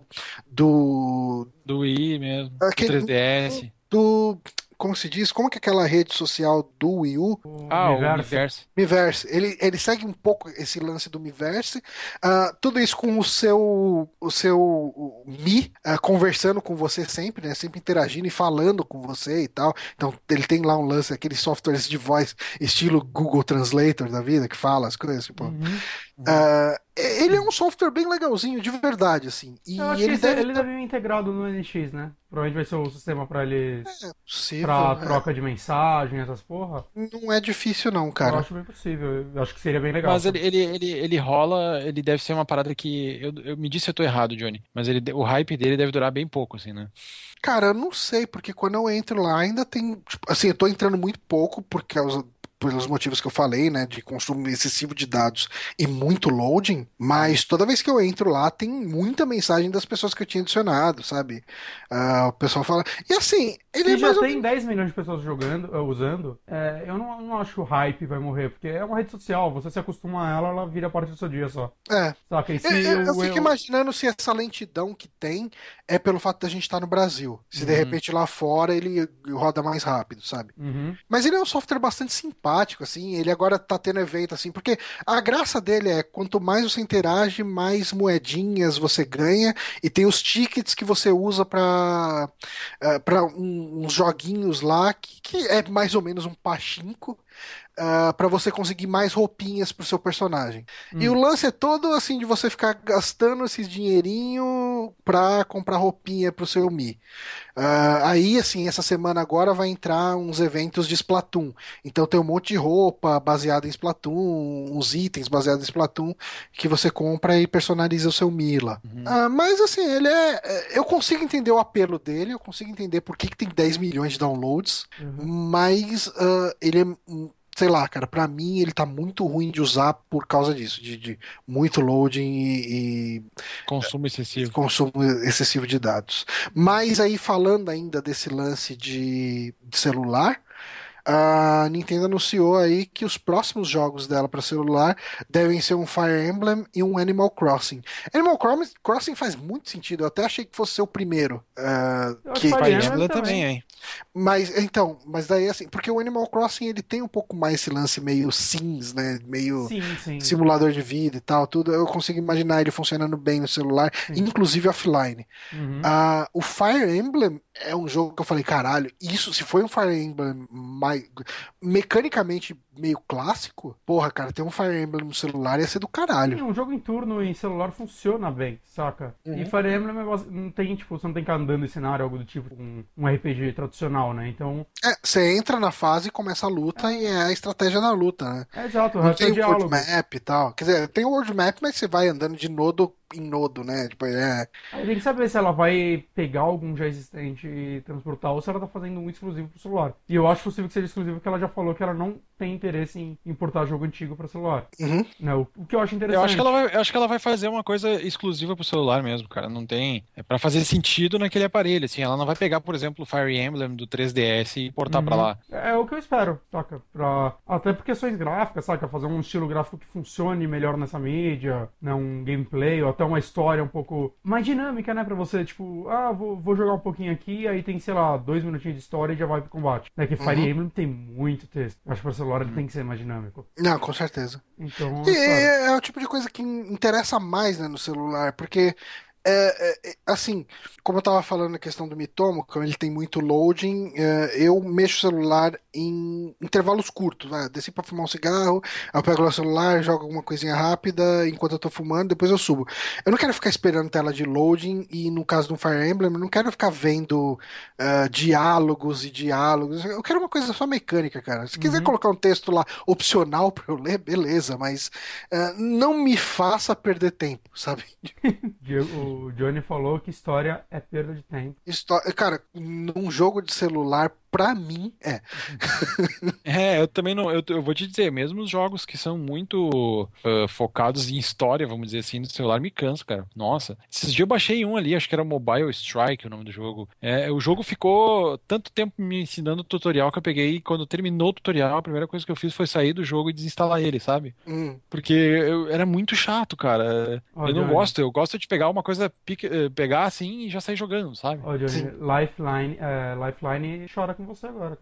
É, não, o Lifeline. é- é- Cara, o Lifeline é o jogo com história no celular que funciona. Uhum. Aliás, quem tem celular aí, Android ou iOS, pegue, io- ah, ah, compre Lifeline. É um dos melhores, uma das melhores experiências que eu já joguei num celular. Uhum. O, o Power Otaku fez um comentário muito bom ali. Falou que vai ser o negócio do Fire Emblem vai ser aquele minigame de ficar cutucando a cara do personagem no- do Fire Emblem Fates, tá? É o que todo mundo quer. É, Ficar, ficar, você vai ficar passando pau na, na- no, no celular. É o que É, todo mundo quer. porra, que merda, que bosta. Ah, algo mais vocês queiram falar de Nintendo? Eu quero Cara, Nintendo. acho que eu quero ver o que, que vai ser esse NX de uma vez, cara. Exato. Uhum. Mas assim, é, é engraçado que quando começou os boatos de NX, tava todo mundo, puta, mas ela já vai matar o Wii U, né? Como, como se o Wii U ainda tivesse alguma chance. Ah, Não, é verdade, gente. V- Vamos, vamos ser realistas aqui. N- Não dá mais pra ela se segurar com o Wii U. Eu vejo gente falando, meu, mas ela tinha que segurar até a próxima geração pra lançar junto com eles a próxima. Cara, essa- ninguém sabe quando vai ser a próxima geração. E se durar tanto quanto a anterior, a Nintendo que só vive de games, ela não consegue ficar mais 5 anos com aquele console, não. Não. Saca? Ela precisa de lucro. Nesse tempo não existe mais Nintendo. Sim. Né? É, Mas passou esse susto, todo mundo já aceitou que o Wii vai morrer. Eu vejo as pessoas meio empolgadas, digamos assim, com o NX agora. Existe, Tipo, existe uma esperança, é. pelo menos, né? Ninguém, ninguém mais tá Cara. triste, ninguém mais tá tipo, puta, eles vão matar o Wii U. É tipo, ok, próximo passo, vamos ver. Uhum. Ok, mata de uma vez essa merda É. e vamos pra próxima. não me faça sabe? merda. É só isso que tá todo mundo falando. É. Não me faça merda de novo.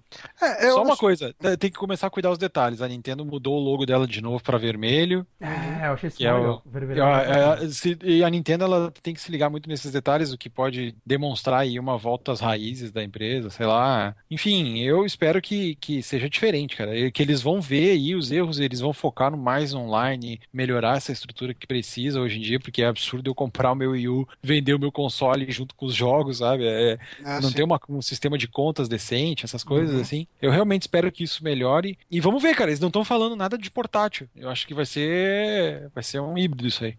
É, é porque o máximo que falaram nesses anúncios recentes aí, né? Porque ah, todos esses anúncios que a gente tá falando em relação à Nintendo foi por causa de uma. Foi uma reunião, né? Se não me engano, com acionistas.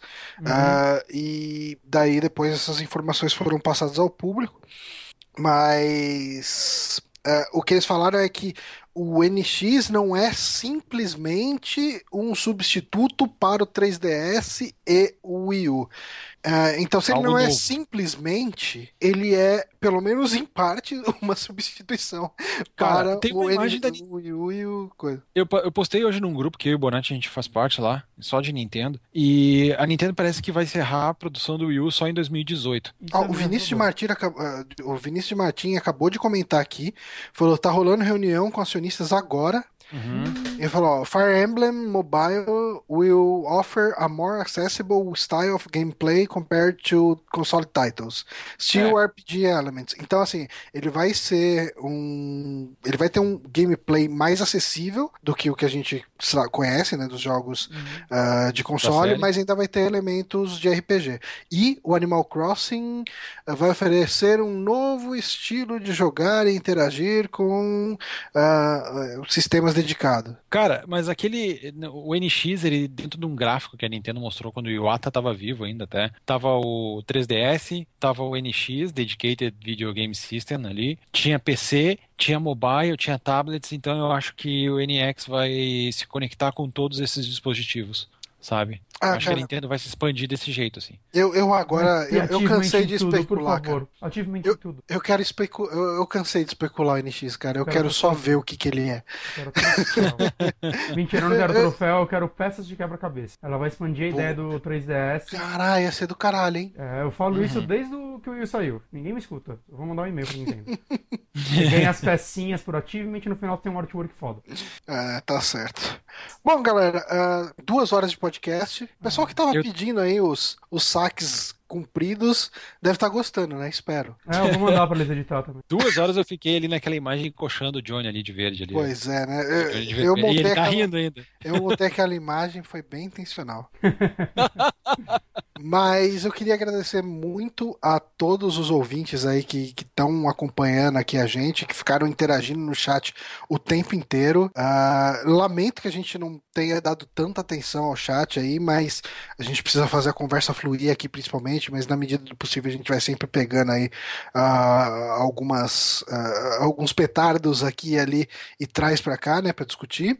O É, novo pelo controle de do. Deus. Pra ler um pouco o chat GameCube agora. é. É, dizem Agora. que o controle do GameCube, digam que o controle do GameCube é ruim. Não é tão bom assim, vou Guito, fogo aceita. no- É. Vou tocar fogo no meu corpo e vou pular a janela e a culpa vai ser de vocês. uma merda. Mas enfim, acabam de fazer um comentário muito relevante aqui. O novo controle da NX podia ser aquele tambor do Donkey Kong. Podia. Aí Ah, sim. Aí sim, cara, revolução. Só que ele, ele com telas ainda, então você não pode bater forte. Você não Fala o, nome, É. fala o nome das pessoas. É que eu tô longe. O Atos. O Atos falou isso. É que eu tô meio longe do monitor, eu tenho que me esticar. Mas eu queria é agradecer muito aqui a presença do Guito também, que nos salvou mais uma vez. Valeu, cara. Agora eu sou um lobo solitário. Tem mais site, tá Agora ligado? você tem lá o Ranguito que tá num SoundCloud só dele, né? Sim, sim, Exato, saiu eu- finalmente, tá excelente, cara. Cara, eu Tirando a minha fiz um participação. podcast lá de. É, por quê? Porque o Não, porque é meu- uma merda a voz do Tem Bonatti. é isso horrível. e. meu- Desculpa pelo áudio. Tá, mas eu cara, achei que isso já desculpa. deveria ser padrão. Não, eu por ser padrão a gente tem que reclamar sempre. Não, mas assim, eu lancei um ranguito sobre Dark Souls, escutem lá no meu SoundCloud, é SoundCloud do Guito lá, sei lá como é que se procura alguém lá. Eu não fiz, não sei como é que funciona aquilo direito, mas o Super Olha esse Amigos me marketing segue da lá. Nintendo, ela também não sabia como procurar o Aham, Will. provável, né? E, ah, daqui uns tempos eu e o Vini a gente de repente vai encarar de lançar um site aí. A gente tá vendo isso Pô, que ainda. legal, cara. Ah, isso daí É, nem é. eu sabia, hein? É, nem eu, né? Banana, brincando. Ele te mandou eu mensagem vi- agora. Ô, vamos lançar um site. Aí eu ele vou montar um site, é. Bom, é pior que vocês dois combinam muito pra fazer um site, cara. Pior, a gente tá pensando em fazer um site mesmo, sério. E aí a gente vai gravar, vai ter o Ranguito e um podcast de indicação, de repente, alguma coisa assim. Ainda não sei, né? Estamos conversando. Não, sim, sim, cara. Boa sorte. E quando tiver o site, dá um toque aqui pra gente. A gente divulga nas nossas redes aqui. Uhum. Com certeza, vocês vão ser convidados, vão ser os nossos coringas lá. Iremos sim. Ó, o pessoal tá pedindo o link pro Ranguito. É, se vocês passarem no post do último saque lá no, no, no Super Amigos, vocês já vão ter esse link, tá? Coloca no É, desse também. mas a gente vai facilita. colocar- Deixa eu, deixa, eu, deixa eu ver no chat aqui. É que eu não sei se eu tuitei muito hoje. Deixa eu ver se eu acho aqui no Twitter. Vamos ver. Achei, tá aqui. Tá, Mas vai estar no, no link desse post aqui também, vai estar no post. Vai ter o link Só. neste post. Tá aqui, ó. Tá aí o link no, no, na conversa aqui, nossa, e no site. Opa, não foi. Mensagem não pode ser enviada. Epa, ah, tá. todos os endereços da web tente novamente. Passa, passa o link, passa o link que. Uh, deixa eu fechar aqui, porque senão tá, vai eu... dar play. Te... Bonatti, é. você vai ter que editar isso, tá? Não, vou deixar assim. Filho da puta. tá bom legal. Uh... Eu acho que as pessoas têm que saber o que acontece. Ó, o pessoal que tá no chat aí tá aí o link, mas quem tá ouvindo esse podcast vai poder ali baixar depois. Uh, a gente vai ficar por aqui, porque já é meia-noite e pouco. Sim. Uh... Amanhã alguém vai se arrastando pro trabalho. Não serei eu. é verdade, né? É um vagabundo. O cara ficou um ano na minha situação e veio falar de. Você e quem é que me chamava ver... de vagabundo quando, quando eu tava nessa situação? Eu. Te lembra? Então, toma o troco. Mas eu também invejava. Você tá me invejando? Claro que eu tô. Toma o troco. Bom, gente, é isso então. Uh, obrigado a todos. Até o próximo saque. Aê, valeu, um abraço.